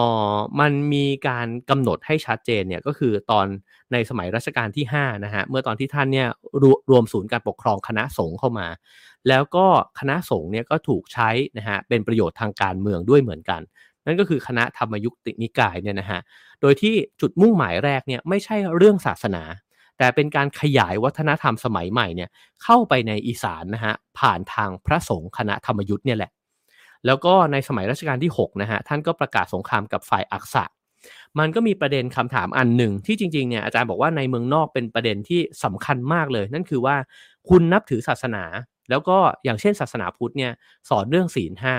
แล้วการส่งทหารออกไปเนี่ยจะไปยิงฆ่าศึกศัตรูเนี่ยไม่ผิดศีลหรือนะครับ ในตอนนั้นนะฮะเมืองไทยเนี่ยได้มีการขอให้สมเด็จพระสังฆราชนะครับ ได้ช่วยอธิบายเรื่องนี้ ซึ่งท่านเนี่ยอธิบายว่าการฆ่าคนเนี่ยบาปแน่นอน แต่ถ้าคุณฆ่าศัตรูที่ทำลายพระพุทธศาสนาไม่เป็นไร นี่เป็นสิ่งที่อาจารย์นิธิเนี่ยเล่าให้ฟัง แล้วก็ชี้ให้เห็นนะฮะว่าการตีความคำสอนทางศาสนา เมื่อผูกโยงกับรัฐแล้วนะฮะ ก็จะมีวิธีการตีความเนี่ยที่คือการตีความเป็นไปได้หลากหลายมาก แต่เราก็จะเห็นการตีความในลักษณะนี้เนี่ยอยู่ด้วยเช่นกันนะครับ เพราะฉะนั้นเนี่ยถ้าเกิดว่าองค์กรสงฆ์ในคณะเอ่อในไทยเนี่ยก็ค่อยๆ หมดบทบาทหมดความสำคัญลงไปนะครับ แล้วรัฐเองก็ฉีดเอาค่านิยมต่างๆ นานาเนี่ยลงไปในระบบการศึกษาแทนนะฮะตรงนี้เนี่ย ออพอเป็นแบบนั้นแล้วเนี่ยมันจะเกิดอะไรขึ้นนะครับเขาบอกว่าพระเองเนี่ยก็โยงกับรัฐใช่ไหมฮะคือพออำนาจรัฐเนี่ยมากำกับศาสนาเนี่ยอย่างเข้มงวดมากๆเนี่ยพระก็จะไม่ตั้งคำถามกับรัฐด้วยนะฮะแน่นอนเพราะว่าเราจะตั้งคำถามกับคนที่มีความสัมพันธ์เชิงอำนาจเนี่ยที่เหนือกว่าเราได้ยังไงนะฮะพระที่ตั้งก็จะต้องถูกจะถูกลงโทษอะไรก็แล้วแต่เนี่ยนะฮะ อาจจะเป็นไปในลักษณะนั้นนะครับ ฉะนั้นเนี่ยอาจารย์ก็บอกว่าสมัยก่อนเนี่ยพระเป็นอิสระจากรัฐ เนื่องจากท่านเป็นอิสระจากรัฐเนี่ยท่านจึงเบรกรัฐได้นะฮะท่านจึงเตือนรัฐได้ว่ากำลังทำในสิ่งที่มันไม่ถูกต้องเหมาะสมนะครับ มาถึงตรงนี้วันนี้เนี่ยพระไม่ได้มีพลังในการที่จะเบรกสังคมอีกต่อไปแล้ว พระไม่ออกมาอ๋อไม่ หาได้ยากมากกับเวลาที่มีเหตุการณ์ความรุนแรง เช่น มีการใช้กำลังของเจ้าหน้าที่ปราบม็อบแบบนี้นะฮะหายากมากกับการที่พระจะบอกว่าอ๋อจะใช้คำสอนทางศาสนาเนี่ยออกมาปรามสังคมนะครับออฉะนั้นเราจึงเห็นว่านั่นจึงเป็นคำตอบว่าพระไทยทำไมไม่ยุ่งเกี่ยวกับการเมืองนะฮะก็เพราะว่าการเมืองเนี่ยยุ่งเกี่ยวกับพระอยู่เต็มๆอยู่ ฉะนั้นอาจารย์ก็บอกว่าเวลานี้เนี่ยมหาเถรสมาคมเนี่ยผูกขาดได้อย่างเดียวคือสบงจีวร นอกจากนั้นเนี่ยทุกคนไม่จำเป็นจะต้องสังกัดมหาเถระสมาคมนะฮะแล้วก็อาจารย์ก็ถามว่าประเทศไทยเนี่ยให้อะไรกับความเป็นนักบวชบ้างนะครับ ก็ได้แค่ขึ้นรถเมล์ฟรี ซึ่งมันน้อยมาก ฉะนั้นเนี่ยนักบวชที่สังคมเขาให้ความเคารพนับถือนะฮะอันนี้เนี่ยสำคัญกว่านักบวชตามกฎหมาย ฉะนั้นสิ่งที่มันจะเกิดขึ้นนะครับ ก็คือมันก็จะเกิด นักบวชที่อยู่นอกไปจากการกำกับดูแลเนี่ยของขององค์กรภาครัฐเนี่ยเพิ่มมากขึ้นนะครับ แล้วก็จริงๆเนี่ยมันอาจจะตอบโจทย์ด้วยซ้ำเพราะว่ามันยืดหยุ่นกว่านะฮะแล้วแล้วมันก็อาจจะเสนอทางเลือกเนี่ยให้กับคนในสังคมในยุคปัจจุบันเนี่ยเพิ่มมากขึ้นนะฮะทีนี้มาถึงบทสรุปนะครับ อาจารย์ก็บอกว่า เอ่อถ้าถามว่าศาสนาพุทธเนี่ยเป็นเครื่องมือทางการเมืองของคนอยู่ไหมคำตอบก็คือว่าเป็นของคนบางกลุ่มเท่านั้นนะครับ อาจารย์อยากให้สังเกตว่าเรายอมรับเสรีภาพทางศาสนา แต่เราไม่ยอมรับความเสมอภาคทางศาสนานะฮะปัจจุบันเนี่ยเราพบว่าศาสนาอื่นๆเนี่ยปรากฏตัวเองในพื้นที่สาธารณะเนี่ยเพิ่มขึ้นกว่าแต่ก่อนเยอะมาก เป็นสัญญาณที่น่ายินดี เราพบว่าอออย่างวัดแขกที่สีลมเนี่ยก็ได้รับ ความนิยมเพิ่มขึ้นมาก ชาวพุทธทั้งนั้นเลยที่เดินเข้าไปในวัดแขกนะฮะทั้งหมดนี้เนี่ยบอกอะไรกับเรา อาจารย์บอกว่าคุณเชื่อไหมว่าศาสนาสมัยโบราณเนี่ยมันไม่มีสิ่งหนึ่ง นั่นก็คือมันไม่มีเส้นเขตแดน มันเป็นศาสนาที่ก้ำก้ำกึ่งกึ่งเนี่ยมาตลอด ศาสนาเนี่ยเพิ่งมาขีดเส้นจากการครั้งแรกเนี่ยนะฮะตอนที่ Reformation ก็คือตอนแรกเนี่ย ประมาณศตวรรษที่ 9 และ 10 ตอนที่มีการล่าแม่มดเกิดขึ้น หลังจากนั้นก็เป็น Reformation นะฮะก็คือพอมีโปรเตสแตนต์ขึ้นมาเนี่ยก็มีการขีดว่าอันนี้คือคาทอลิกอันนี้คือโปรเตสแตนต์นะฮะมีเพียงศาสนาเดียวที่ว่าขีดเส้นของตัวเองเนี่ยชัดมาตลอดนั่นก็คืออิสลามนะฮะอาจารย์บอกว่าประเด็นตรงนี้เนี่ยมันก็คือการที่ในอนาคตเนี่ยเป็นไปได้ว่าศาสนาอาจจะผสมปนเปกันมากขึ้นนะฮะแล้วสะพานที่จะ นำให้คนต่างศาสนาเนี่ยข้ามไปข้ามมาระหว่างกัน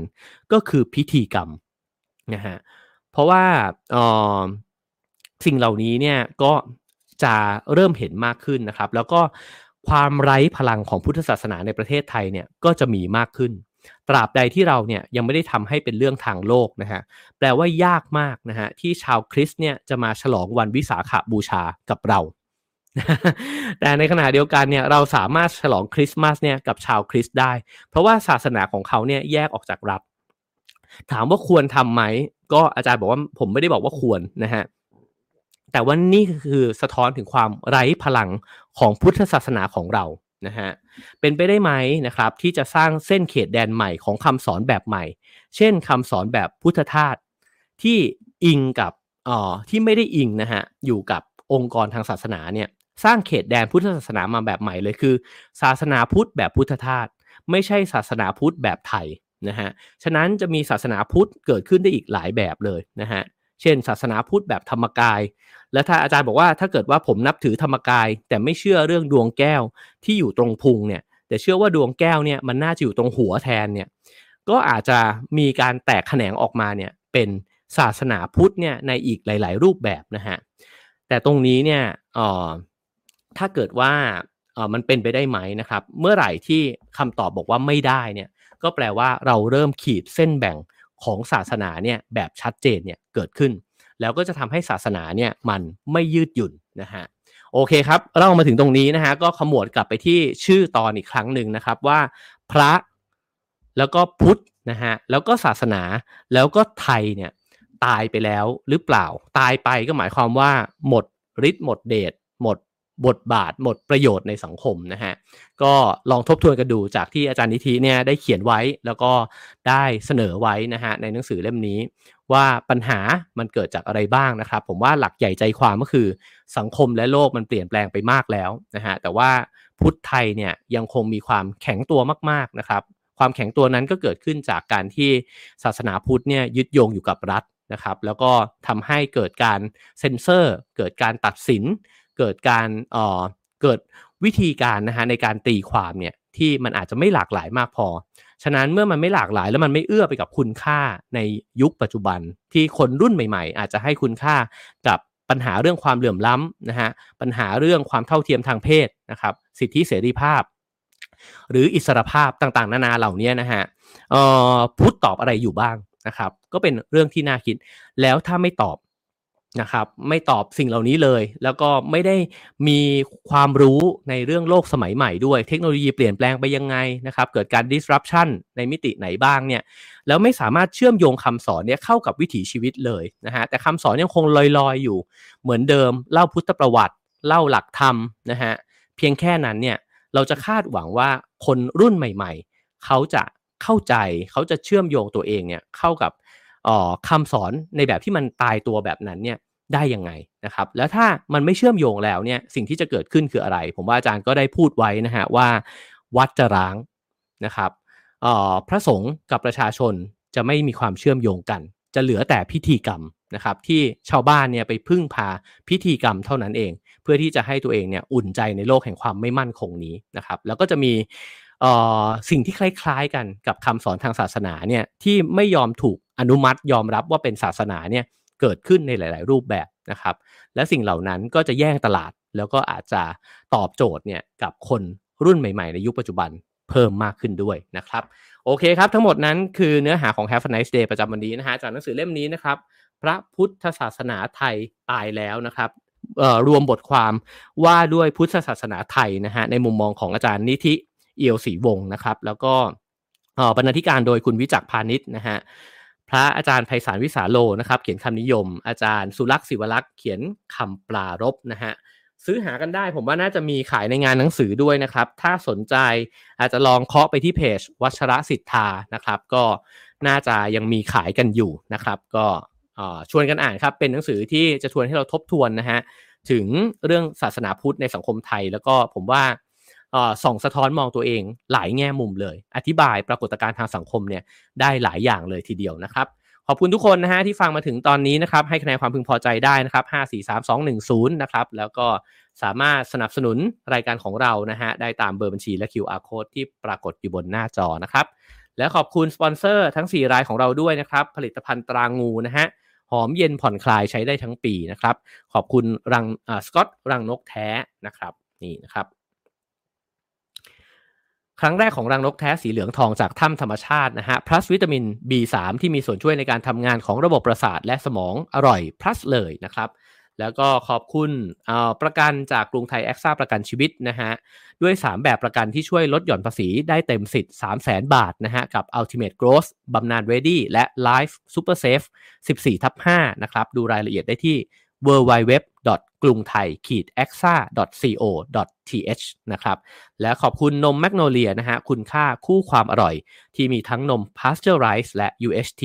ให้คุณได้ลิ้มลองนะครับ ขอบคุณสปอนเซอร์ทั้ง 4 รายของเรานะครับ แล้วก็สามารถไปช้อปปิ้งหนังสือกันนะครับ ได้ที่งานสัปดาห์หนังสือนะครับ ที่ศูนย์ประชุมแห่งชาติสิริกิติ์นะครับ เข้าไปเยี่ยมเยียนกันได้ที่บูธคูปนะฮะ H H ชุนะฮะ43 นะครับ แล้วก็วันพรุ่งนี้วันเสาร์นะครับ ผมจะเข้าไปแจกลายเซ็นที่บูธนะครับ ก็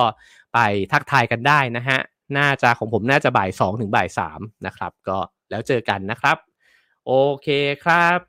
ก็ไปต่อกันในคลับเฮาส์นะครับ พรุ่งนี้ก็จะหยุดนะฮะ แล้วเรามาเจอกันใน Have a nice day กันในเช้าวันจันทร์สำหรับพรุ่งนี้ตอนหนึ่งทุ่มติดตามฟังบุ๊กคลับกันได้นะครับ Relationship Book Club จะปล่อยคลิปในเรื่องหนังสือ Work นะครับ ครั้งแรกโดยที่มีพี่เตาบรรยงพงพาณิชย์นะครับ แล้วก็อาจารย์ธเนศวงยานาวานะฮะมาชวนคุยกันในเรื่องงานและเงินนะครับ โอเคครับ เดี๋ยวไปต่อกันใน Clubhouse ครับ Have a nice day ครับ